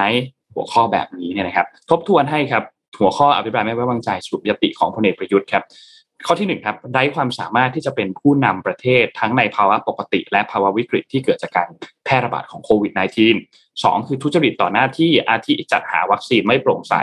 กระจายวัคซีนโดยเลือกปฏิบัติสามคือเพิกเฉยละเลยจนทำให้ประชาชนเสียโอกาสที่ไม่เข้าโครงการโควัคสี่คือกู้เงินมากแต่ใช้จ่ายอย่างไรทิศทางจัดซื้อยุทโธปกรณ์อย่างต่อเนื่อง ทั้งที่ไม่มีสถานการณ์สู้รบ และข้อสุดท้ายคือทำเศรษฐกิจดิ่งเหว กลายเป็นประเทศที่ไม่ปลอดภัยในสายตาชาวโลกนะครับ เอาให้อีกคนหนึ่งคุณอนุทินอีกคนหนึ่งนะครับ มีพฤติกรรมคุยโม้โอ้อวดทุจริตต่อหน้าที่บริหารงานกระทรวงสาธารณสุขล้มเหลวอย่างร้ายแรง และแสวงหาผลประโยชน์จากการจัดการวัคซีน และกระจายวัคซีนโดยไม่คำนึงถึงประสิทธิภาพของวัคซีนนะครับ ก็คิดว่าน่าจะเป็นสองคน ที่ทางด้านของพรรคร่วมฝ่ายค้านน่าจะมุ่งเป้าเป็นหลักในการอภิปรายไม่ไว้วางใจในครั้งนี้นะครับสำหรับพลเอกประยุทธ์และคุณอนุทินชาญวิรกูลครับดูเดือดดูเดือดดูเดือดดูเดือดดูเดือดพอเลยว่าดูเดือดมันไม่รอฟังเลยอะต้องใช้คำนี้นะฮะคืออันนี้ผมผมว่านะ จะเป็นการอภิปรายครั้งหนึ่งที่ประชาชนเนี่ย จะฟังการถ่ายทอดสดเยอะอืม โดยที่ไม่ได้รอสรุปเหมือนปกติอะปกติคนจะแบบยาวอะมาดูรอสรุปไฮไลท์เราดูไฮไลท์เออรอดูไฮไลท์แล้วกันแหละแต่ผมว่าครั้งเนี้ยคนจะเปิดทีวีทิ้งไว้เลยอะ เยอะครับ อืม คนจะเปิแล้ดวก็ทีวีน่าทิ้ติงดไว้เยอะตามมาก เพราะว่าถ้าทุกท่านติดตามข่าว ทุกท่านที่ที่ที่นั่งฟัง Mission Daily Report อยู่น่าจะทราบครับรอบนี้เนี่ย เราเห็นมีข่าวหลุดออกมา เยอะมากใช่มีข่าวนู่นนี่ออกมาเยอะมากเรื่องไอะอย่างล่าสุดเรื่องของ ATK ใช่ไหมครับแล้วก็มีเรื่องของวัคซีนต่างๆ VVIP ต่างๆ มีพวกเนี้ยหลุดออกมาเยอะมาก เยอะมากถึงขนาดที่ว่า เฮ้ย นี่ยังไม่ถึงอภิปรายไม่ไว้วางใจเลยนะ แต่ว่าอืมมีประเด็นมีข้อมูลอะไรหลุดออกมามากมากขนาดนี้แล้วและเชื่อว่าน่าจะมีข้อมูลอะไรอีกเยอะที่ถูกส่งไปอยู่ในมือของพรรคร่วมฝ่ายค้านเรียบร้อยแล้วด้วย แล้วก็เตรียมที่จะอภิปรายนะครับ เพราะฉะนั้นน่าติดตามครับว่าจะเปิดแผลในฝั่งของรัฐบาลได้มากน้อยแค่ไหนครับ อืมครับ อะมีของแบบสวยๆมาให้ดูบ้างนะฮะ อันนี้เป็นสำหรับคนที่ชอบรถยนต์นะครับ ก็เมื่อวานนี้มีรถยนต์รุ่นสำคัญรุ่นหนึ่งนะฮะ ก็คือนิสสันจะจะใช้เขาไม่เรียก Fairlady แล้วเรียกเรียกนิสสัน Z แล้วกันนะฮะ Z car ในในในบางประเทศยังเช่นญี่ปุ่นจะใช้code Fairlady หรือเปล่าไม่แน่ใจนะฮะรูปขึ้นมาให้ดูนิดหนึ่งนะฮะเมื่อวานเปิดตัวอย่างเป็นทางการเรียบร้อยนะครับ เมื่อคืนนี้นะครับ ก็เออใช้รหัส 4 404นะฮะก็เป็นการสานต่อตำนานรถสปอร์ตรุ่นดังของนิสสันนะครับ ครั้งนี้มากับเครื่องยนต์3 3,000ซีซีนะครับ V6 400 แรงม้าจับคู่กับเกียร์อัตโนมัติ 9 สปีด หรือเกียร์ธรรมดา 6 สปีดนะครับนี่อาจจะเป็นรถยนต์รุ่นสุดท้ายแล้วที่จะมีเกียร์ธรรมดา หมายถึงว่าสุดท้ายท้ายๆแล้วล่ะ ตอนนี้มันก็มีอยู่สองสามแบรนด์นะที่ยังคงทำอยู่ที่ใช้เกียร์ธรรมดา แล้วก็เป็นเครื่องยนต์สันดาปภายในนะครับ หลังจากนี้เอ่อทิศทางของรถยนต์ก็จะไปในทาง EV มากขึ้นรุ่นนี้จึงได้รับการจับตามองเป็นอย่างมากนะฮะก็สำหรับคนที่ชอบรถยนต์เนี่ยก็ต้องบอกว่านี่เป็นข่าวที่น่าตื่นเต้นทีเดียวนะครับ ก็ได้รับการเอ่อปรับโฉมพร้อมเทคโนโลยีเพียบต้องไปอ่านดู detail เต็มไปหมดเลยนะฮะก็ครับที่น่าสนใจคือการเปิดตัวครั้งนี้เนี่ยนะครับเอ่อหน้าตาของรถที่เป็น production car เนี่ยนะฮะที่เรียกว่า production car คือขายจริงเนี่ย หน้าเหมือนตอน concept เป๊ะๆเลยนะฮะอ่าต่างกันนิดเดียวเท่านั้นเองปกติมันจะไม่เป็นแบบนี้นะปกติ concept car มันจะสวยมากใช่ไหมฮะแล้วพอพอ production มันก็จะแบบง่อยๆ drop ดูง่อยลงนิดนึไปงนะฮะเอ่อคาดคาดการขายราคาที่ต่างประเทศเนี่ย จะอยู่ที่ประมาณสี่หมื่นดอลลาร์สหรัฐนะฮะก็คือประมาณสักล้านกว่าบาทนะฮะซึ่งก็เป็นอะไรที่น่าอิจฉามากเพราะว่ามาเมืองไทยเนี่ยก็คูณสองคูณสามกันไปนะฮะเมืองไทยยังไม่รู้จะราคาสักเท่าไหร่รอติดตามแล้วกันนะครับอะเป็นของสวยๆงามๆในกัน เอ็มมีข่าวหนึ่งปิดท้ายค่ะอะก็เอาคือเลยฮะค่อนข้างจะเป็นเอ่อเป็นเรื่องที่ดีนะคะ เกี่ยวกับเรื่องของคนพิการค่ะ เพราะว่า Android 12 ค่ะ ให้ใช้การขยับใบหน้าควบคุมโทรศัพท์ได้ค่ะ Android 12 Beta Beta 4 เนี่ยนะคะ เพิ่มฟีเจอร์ใหม่ด้าน accessibility สำหรับผู้พิการชื่อว่า Camera Switch เพื่อที่จะให้ใช้ใบหน้าควบคุมโทรศัพท์ได้ ฟีเจอร์นี้เนี่ยมันเป็นส่วนหนึ่งของ Switch Access ซึ่งแต่เดิมอะค่ะเขาช่วยให้คนที่ไม่ต้องไม่สามารถใช้นิ้วกดสั่งการโทรศัพท์ได้เนี่ยใช้ปุ่มกดภายนอกได้ คือเหมือนกับว่าสมมุตินะเอ่ออาจจะใช้ข้อศอกเนาะกดกดกดอย่างเงี้ยแทนได้แล้วมันก็จะแบบเหมือนกับ select ไปเรื่อยๆอะไรเงี้ยค่ะ แทนที่เราจะกดเลือกในโทรศัพท์เลย แต่ว่าที่เพิ่มขึ้นมาใหม่เนี่ยคือใช้กล้องหน้าแยกแยะใบหน้าแทนปุ่มกด ยิ้ม อาจจะแปลว่าถัดไป หรือว่า เอ่ออ้าปากเลิกคิ้วอะไรอย่างเงี้ย คือมองบนมองซ้ายมองขวาก็คือสั่งการได้แต่ละอันเลย ซึ่งเราต้องเซตก่อนนะคะ คือหมายความว่าไม่ใช่ว่าเขาจะรู้กันกับเรานะว่าว่าอ้าปากหมายถึงอะไรใช่ไหมคะ ก็คือเซตได้สิบสี่อย่างด้วยกัน แทนการกดเลือกอย่างเช่น ไปต่อย้อนกลับกดค้าง เลื่อนลงเลื่อนขึ้นกับหน้าโฮมเปิด notification แล้วก็หน้าการตั้งค่าเบื้องต้นอะไรอย่างเงี้ค่ะ ก็เป็นนิมิตหมายที่ดีค่ะ ก็คือ inclusive ขึ้น สามารถที่จะให้คนพิการเนี่ยใช้โทรศัพท์ได้อย่างสะดวกค่ะ ครับอะก็ประเทศไทยตอนนี้นะฮะเอ่ออาการหนักจริงนะ แล้วก็สิ่งที่สิ่งที่อยากจะปิดท้ายวันนี้ก็คือว่า เราอยากเชิญชวนให้ทุกคนเรียกร้องให้ให้เอ่อให้ใช้คำว่าอะไรดีอะแผนการบริหารจัดการอนาคตของพวกเราชัดเจนแบบมากกว่านี้ คือคือผมคิดว่าการถกเถียงเรื่องว่าควรจะ bubble and seal หรือว่าจะเป็น smart lock ไอ้ล็อกดาวน์บางจุดอะไรเนี่ยมันมันมันสามารถถกเถียงได้แต่ประเด็นหนึ่งคือ เราอยากรู้แผนนะเราเราคือเราควรจะต้องอยู่ใน in in อยู่ include อยู่ใน กระบวนการในการที่จะ voice เสียงด้วยมันเหมือนเหมือนคล้ายๆประชาพิจารณ์นะครับว่าแบบ อย่างที่นนท์ว่าเมื่อวานคือว่าเฮ้ยตัวเลขเท่าไหร่ถึงจะเปิดเมืองอะไรเป็น indicator จะไม่ใช่ตัวเลขผู้ติดเชื้อก็ได้อะไรอะไรคือใช้อะไรเป็น indicator อินดิเคเตอร์บ้างเออเนี่ยอย่างธนาคารเปิดถูกไหมฮะวันเนี้ยวันนี้เปิดอะไรให้ไหมในห้างอะเปิดแล้วครับวันนี้เปิดแล้วเออคือมันต้องมีต้องบอกว่าทำไมถึงธนาคารถึงเปิดแล้วทำไมถึงอย่างอื่นถึงเปิดไม่ได้ ความเสี่ยงธนาคารน้อยกว่าอย่างอื่น ผมไม่ได้บอกว่าธนาคารเปิดไม่ดีนะดีแล้วแต่ว่าเออ ทำไมอย่างอื่นถึงเปิดไม่ได้ทำไมเราถึงซื้อเครื่องใช้ไฟฟ้าไหมคือคุณกลัวเราไปช้อปปิ้งเหรอหรือยังไงมันมีตัวเลข support ไหมว่าถ้าเกิดเราเปิดปุ๊บคนจะไปช้อปปิ้งถ้าคุณไม่มีตัวเลขลองทดลองหน่อยไหมว่ามันเกิดอะไรขึ้นแล้ว จะได้เอาข้อมูลพวกนี้เนี่ย ไป เอ่อ ไปพัฒนาต่อในอนาคตอะไรแบบนี้ครับอืม เพราะว่าไม่ไม่งั้นเราก็เราก็จะวิ่งวนอยู่ที่เดิม แล้วเราก็จะไม่ใช่รู้ว่าจะว่าว่ายังไงต่อ คาดการณ์อะไรไม่ได้ออธิบาย situation จริง ๆ ตอนนี้นะฮะ ตอนนี้สิ่งที่เอาเอาภาคเอกชนก่อนนะ สิ่งที่เชื่อว่าเกิดขึ้นกับกับแทบทุกธุรกิจเลยก็ก็คือว่าอืมตอนเนี้ยหนี้เนี่ย คือรายได้มันน้อยถูกไหมฮะ เพราะฉะนั้นสิ่งที่มันเกิดขึ้นคือกระแสเงินสดเนี่ย มันมันลดลง พอกระแสเงินสดลดลงมันก็ต้องก็ต้องหาเงินสดมาจากข้างนอกไม่ว่าจะเป็นด้วยวิธีการอะไรก็แล้วแต่เนี่ยนะคือแต่ละบริษัทก็จะมีวิธีที่ไม่เหมือนกัน แต่สิ่งที่มัน ชัดเจนก็คือว่าอัตราส่วนของหนี้ต่อทุนเนี่ยที่เรียกว่า debt to equity ratio ซึ่งเป็น ratio ที่สำคัญมากเนี่ยมันเพิ่มขึ้นอยู่ฮะตอนเนี้ย ทุกที่อะไม่ใช่ทุกที่ก็เยอะอะเพิ่มขึ้นอืมเออแล้วกระแสเงินสดก็บางลงเรื่อยๆคือเราต้องวางแผนอะว่า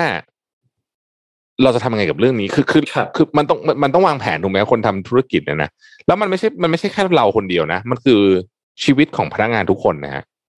อืม ที่อยู่ด้วยกันตั้งแต่ไซส์ธุรกิจขนาดเล็กๆไปจนถึงไซส์ธุรกิจขนาดกลางขนาดใหญ่ แต่มันจะวางแผนได้ยังไง ถ้าเกิดว่าเราไม่รู้ว่าเกณฑ์ของเรื่องนี้เป็นยังไง การเปิดเมืองปิดเมืองการนู่นนี่เนี่ย มันอยู่เหนือการควบคุมของเรา แล้วก็ไม่มีใครเคยมาอธิบายให้เราฟังจริง ๆ เลยว่า ถ้าเป็นแบบนี้ซีเน r โอแบบนี้เราจะทำแบบนี้ เพราะอะไรหนึ่งสองสามสี่เราได้รับแต่คำสั่งแต่ไม่มีคำอธิบาย ครับ อืม ซึ่ง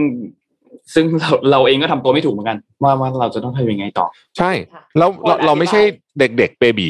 นึกนึกออกไหมคือแบบว่าเราไม่ใช่แบบเด็กแบบอายุสองขวบอะเราเป็นเราเราเราคือคนที่ต้องดูแลดูแลชีควิตนอื่นทุกคนอื่นมากมาย และและคนหมายถึงว่าคือทุกคนต้องดูแลชีวิตคนอื่นอยู่อยู่แล้ว เพราะฉะนั้นเราก็ต้องอยากรู้อะว่าเฮ้ยแผนการมันคืออะไรครับเช่นอ้าวฉีดวัคซีนได้กี่ล้านคนแล้วจะ จะเปิดเมืองโดยไม่อาจจะไม่ต้องดูตัวเลขผู้ติดเชื้ออะไรแบบเนี้ย อืม เป็นต้นหรือเปล่า ไม่ใช่ว่าพอ เออเหมือนคนเรียกร้องไปทีนึงก็เอามาทำไม่ได้คือมันไม่รู้มันยังไงก็ไม่รู้อะมันไม่มี ไม่มีแผนอะไรเป็นมันดูไม่มีแผนเออใช่แล้วอยากให้ทุกคนเนี่ย ถ้าถ้าเป็นไปได้นะครับ เราจะส่งเสียงเรื่องเรื่องเนี้ยว่าแบบเฮ้ยเราต้องการรู้ว่าเราจะวางแผนชีวิตเราไงดี อยากให้นายกออกมาแถลงหนะครับบอกนายกหายไปไหนอะเออเอออยากให้นายกออกอ๋อเมื่อวานไงแถลหอยเมื่อวานเห็นรูปไหมอ่านิดนึงเห็นรูปนิดนึงเห็นรูปเพราะว่านิดนึงเมื่อวานประชุมคอรมอออนไลน์ อืม ก็นะฮะเหนื่อยเหนื่อยจังเหนื่อยจริงๆแล้วนะเนี่ย ตอนนี้รู้สึกแบบ ไม่อยากพูดให้คนอื่นดีเพรสแต่พี่รู้สึกแบบพี่รู้สึกดีเพรสมากเลยตอนนี้ทุกวันนะรู้สึกแบบชีวิตเอ็มว่าเป็นปกติค่ะ เป็นกับทุกคนนะคะ ใช่ไหมเราแบบ มันไม่ใช่เบื่อนะมคือไอ้เบื่อเนี่ยมันมันได้สิ้นได้หวังผ่านจุดใช่ไหมเบื่อไปเรียบร้อยแล้วไม่เบื่อแล้วตอนเนี้ย แต่ว่า depress อืมแล้วก็เรารู้สึกว่าไม่มีวางวางแผนอะไรไม่ได้เลยอะอืมเฮ้ยทั้งสองคนเป็นไงบ้างฮะดีเพรสไหมฮะช่วงนี้ก็หรือว่าหรือว่า หรือว่าอิจหายฉาละคนไปติดเกาะมากเลยค่ะ ใช่ครับ อิจฉาเพื่อนที่แบบว่าไปอยู่ภูเก็ต แล้วก็ไปอยู่เกาะเต่าอะไรเงี้ยแล้วอยากไปเขาอยากไปแบบเที่ยวว่ากเออใช่วันก่อนวันก่อนได้ยินว่าเขใช้ชีวิตปกติมากวันก่อนได้ยินบอกว่า เนี่ยใครใครนะที่บอกว่าให้ให้ให้คุยกับสาสองคนนี้ป่ะที่บอกว่า มีเพื่อนคนหนึ่งอะเอ้ยไม่ใช่เพื่อนคนที่ทำงาน ก็ทำงานกันปกติเนี่ยเราก็เพิ่งรู้เมื่อวานว่าไอคนเนี้ย อยู่ภูเก็ตมาสี่เดือนครึ่งแล้วมีบอกว่าเออน่าเออิจอฉามากเอ๊ะพี่คุเอ็ณมคุณให้บคุอกณคุณคุ้นๆไหมไม่ คือเอ่อมีคนที่เป็นอย่างนั้น แต่ว่าแต่ว่าไม่ได้ว่าทำงานด้วยกันกับเอ็มแต่เห็นอ่าแต่เห็นว่าบอกว่าเขาเขาบอกว่าทำงานแบบจากคือมีคนที่อยู่ภูเก็ตมาตั้งแต่ต้นปีแล้วก็มี เออไม่แล้วก็ยังไม่ได้กลับมาอยู่เลยใช่เกาะไหมเต่ายังไม่ได้กลับมาเลย แล้วก็คือทำธุรกิจนะหมายถึงว่าเป็นเจ้าของสตาร์ทอัพเนี่ยแหละ แล้วก็ธุรกิจก็เติบโตด้วย อืมอืมก็น่าอิจฉามากฮะ ใช่ค่ะ คือบอกว่าใช้ชีวิตแบบ ปกติมากมีความสุขแบบว่าไปกินข้าวในร้านได้อะไรอย่างเงี้ย แล้วก็อืมเปลี่ยนที่พักไปเรื่อยๆมีไปเกาะพังงานด้วยอะไรอย่างเงี้ยคือแบบโอ้แล้วก็มีเพื่อนที่แบบไปภูเก็ต เพราะว่าเรื่องเรื่องงาน ตอนแรกไปเรื่องงานแต่กะว่าจะไปห้าวัน ต่อมาเป็นห้าสัปดาห์ ต่อมาตอนนี้ยังไม่ได้กลับเลยค่ะแล้วเขาก็บอกว่าเขาก็แบบไม่ได้รู้สึกว่าเดือดร้อนขนาดนั้นที่จะต้องกลับมา เพราะว่าเหมือนกับอยู่ที่นั่นน่ะ ชีวิตดีกว่า สุขภาพจิตดีกว่าอะไรอย่างเงี้ยค่ะอืมอืมเพื่อนนนท์อยู่ที่อเมริกาตอนนี้ก็เพิ่งเพิ่งบินไปเมื่อช่วงต้นเดือนจริงๆมีแพลนว่าจะกลับปลายเดือนนี้ แต่ว่าก็บอกว่ายังยังไม่น่าจะกลับก็คืออยู่ไปก่อน แต่ว่าสำคัญมากนะฮะที่จะต้องทำอย่างนี้ต้องมีตังค์นะฮะใช่อันนี้ครับอ่าใช่ใช่ใช่ใช่ต้องมีมีคือสำคัญมากครับไอ้ part ใหญ่สุดเรื่องต้องมีต้องมีเงินนะฮะค่ะ part part อันนี้ part part ยักษ์เลยครับ นี่ดีคิวคิวสัมภาษณ์วีซ่าอเมริกาเนี่ย สิงหาแล้วนะ สิงหาปีหน้านะครับ ไม่ไม่ใช่ไม่ใช่สิงหา นี่นะ สิงหาปีหน้านะไปเนี่ยไปสัมภาษณ์ตอนเนี้ย ไปสมัครไอวีซ่าตอนเนี้ย สิงหานะฮะคิวสัมภาษณ์อะดูดันมาก ดูเดือดมาก ปีหนึ่งอืมคิวปีหนึ่งวิพูดถึงเรื่องคิวแล้วรู้สึกเหมือนตอนสอบใบขับขี่เลยครับ ตอนสอบใบขับขี่โดนเนี่ย บอกเลยว่าคิวก็นานเหมือนกันไม่รู้ตอนนี้เรื่องใบขับขี่คือเขาหยุดไปใช่ไหมครัหยุดหยุดครับ คือตอนเนี้ยไม่ให้ทำคุณไม่ให้ใบขับขี่ไม่ขาดต่ออะไรไม่ไม่ทำอะไรไม่ได้ทั้งนั้นนะอืมหายอะไรก็คือ ก็นั่นอะ ก็ก็จะไม่โดนจับใช่ไหมคะก็ต้องบอกตำรวจว่าเขาปิดเดี๋ยวพี่พี่ให้ผมทำไงเขาไม่ทำอะจะให้ไม่รู้ทำจะไงทำยังไงเป็นไงไม่รู้ทำไงเขาไม่ได้ทำอะ เข้าใจเออว่าก็ทางด้านหน่วยงานเองก็ยังทำงาน แต่เป็นทำงาน work from home แต่แค่ไม่ไม่ไม่ให้ทำ แบบเอกสารนู่นนี่ไม่ให้ไม่ให้ไปทำเท่านั้นเองอืมก็อย่างพาสปอร์ตเนี่ยถ้าสมมติว่าใครจะเป็นจะต้องเดินทางตอนนี้เขาก็จะต้องคือทำได้นะครับ แต่ว่าคุณจะต้องมีเหตุ ครับ เออ ถ้าบอกว่าไปท่องเที่ยวเนี่ยคิดว่าไม่ได้เขาคงไม่ให้ทำเอาแต่จริงๆหน่วยงานของที่เขาทำพาสปอร์ตเนี่ยเป็นอันหนึ่งนะเป็นต้นแบบของของของของหน่วยงานภาครัฐที่ที่ทำปรับตัวได้ดีนะฮะ ประสิทธิภาคืพอสูงมากถ้าใครเคยทำพาสปอร์ตสมัยก่อนนู้นเนี่ย คุณอยู่เกือบทั้งวันนะพี่เคยยุคแรกๆอะคือเรียกว่าทั้งวันดีกว่าเอาอย่างน้อยครึ่งวันน่ะ ครับ เออ เดี๋ยวนี้ใครไปทำพาสปอร์ตก็จะรู้ว่าเร็วแบบ เร็วแบบเร็วมากสุดๆเลยแล้วก็ตอนนี้พาสปอร์ตเราก็ในที่สุดนะครับสิบปีสักทีนะฮะ eventually นะครับครัสิบบปีสักทีเพราะไม่งั้นในสมัยก่อนต้องมีวีซ่าจากเล่มนะจำได้ไหม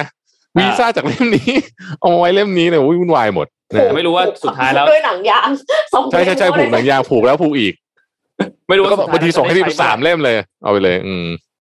อะนนท์ว่าไงนะโทษที ไม่รู้ว่าสุดท้ายแล้วจะได้กลับมาใช้พาสปอร์ตอีกทีเมื่อไหร่เหมือนกันฮ่าฮ่าฮ่าฮ่าฮ่า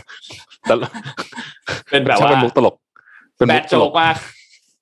เป็นมุกเป็นมุกตลกที่ที่ที่เศร้ามากนะฮะเอาจริงๆนะ อีกนานอีกนานครับอย่าอย่าอย่าเพิ่งคิดเยอะกับกับการเดินทางไปไหนอยากเอาที่ยชีวิตแล้ทุกวันนี้ให้รอดก่อน ดูซีรีส์อะไรกันอยู่บ้างครับ ช่วงนี้ พี่ดูเรื่องนี้ชื่อเออเดี๋ยวนะ สนุกมากเลยอยู่ใน Netflix ชื่ออะไรก่อนๆสักอย่างเลยนะแป๊บหนึ่งนะมันเป็นเอ่อนิยายของฮารันโคเบนเดี๋ยวนะแป๊บหนึงนะฮะมีคนตามเอ็มดู You Are My Glory เมื่อวานที่พูดมันคือของอ่าของประเทศอะไรอะ จีนค่ะความจีนเหรอดูดูได้ที่ที่บไหอนกว่านะครับวีทีวีค่ะอ๋อพีทีวีโอเค ที่บอกว่าเอาพระเอกเป็นวิศวกรดาวเทียม อ่าเพราะว่าแบบว่าส่งเสริมเรื่องเรื่องอวกาศ แต่ว่าจริง ๆ ในเรื่องนั้นมันมี e-sport ด้วย ครับ นนท์ดูนนท์ดู Designated Survival อยู่ พี่ดูชื่อ Gone for Good ฮะ เป็น Gone for Good เอ่อเป็นซีรีส์ไม่กี่ตอนจบของของฮารันโคเบนฮารันโคเบนนี่เป็นนักเขียนเก่งมาก อืม มี เห็นมันเห็นมีเรื่องหนึ่งที่ติดเทรนด์อยู่ตอนนี้ในใน Netflix ในติดติดท็อป 10 เลยอะนะก็คือ The The Crown Clown ไม่ไม่รู้ว่าสนุกไหมเป็นหนังเกาหลีเกาหลีใช่ไหมเกาหลีอืมน่าจะเกาหลีนะไม่รู้ว่าสนุกไหมใครดูแล้วรีวิวหน่อยครับว่าเป็นยังไงบ้างรอดูอยู่เหมือนกัน แล้วก็อีกอันหนึ่งที่รอดูอยู่คือ Nevertheless เนี่ยนนรอมันจบอยู่เหลืออีกตอนหนึ่งรอมันจบก่อนเดี๋ยวค่อยดูทีเดียว อืมครับอะโอเคทำงานเถอะค่ะครับ ก็นะครับวันนี้น่าจะครบถ้วนเนาะคิดว่าน่าจะครบแล้ว ยังไงสถานการณ์ตอนนี้ทุกท่านก็ต้องระมัดระวังดูแลตัวเองกันด้วยนะครับอืมวันนี้ขอบคุณผู้สนับสนุนครับ t o k a d e r o Time นะครับผู้แทนจำหน่ายนาฬิกา o r i s ประเทศไทย ตอนนี้ t o k a d e r o Time เองก็มีโครงการสานต่อ for our heroes เพื่อมอบกำลังใจให้กับแพทย์พยาบาลและบุคลากรทางการแพทย์ทุก ๆ ท่านนะครับ มีการนำ lunch box ไปมอบวันนี้ไปที่โรงพยาบาลภูมิพลอดุลยเดชครับเพื่อเป็นกำลังใจให้กับฮีโร่ที่แท้จริงทุก ๆ ท่านนะครับ และขอบคุณ HCB ด้วยครับ ผู้สนับสนุนแสนใจดีของเรานะครับ อยู่กับเรามาอย่างยาวนานวันนี้เรามี Money Mission by SCB ภารกิจรอบรู้เรื่องเงินทองก็ ฝากไปด้วยนะครับสำหรับตอน7จ็ดโมงครึ่งทุกๆวันพุธครับ ขอบคุณผู้สนับสนุนอย่างเซเลนี่โลชั่นและเจลอาบน้ำกลิ่นน้ำหอม อันนี้เป็นคอลเลกชัน Love Story นะครับให้คุณมีผิวหอมนะครับแล้วก็บำรุงติดทนนานตลอดทั้งวันกลิ่นน้ำหอมอันนี้เป็นกลิ่นน้ำหอมที่มีเอกลักษณ์เฉพาะตัวด้วยหัวน้ำหอมที่นำเข้าจากประเทศอังกฤษนะครับหาซื้อได้แล้วครับที่วัตสันทุกสาขาเลยนะครับวัตสันออนไลน์ แล้วก็ 1948 beauty com นะครับสามารถ หาซื้อได้เลยเซเลนี่หอมไว้มั่นใจกว่าครับ และขอบคุณท่านผู้ฟังทุกๆท่านด้วยนะครับ ที่รับฟังไม่ว่าจะฟังสด หรือว่าจะฟังย้อนหลังจากช่องทางไหนก็ตามขอบคุณมากๆนะครับครับไว้พบกันใหม่อีกครั้งหนึ่งในวันพรุ่งนี้ครับวันนี้เราสามคนลาไปก่อนครับ สวัสดีครับ สวัสดีคสรัวัสดีบค่ะ Mission Daily Report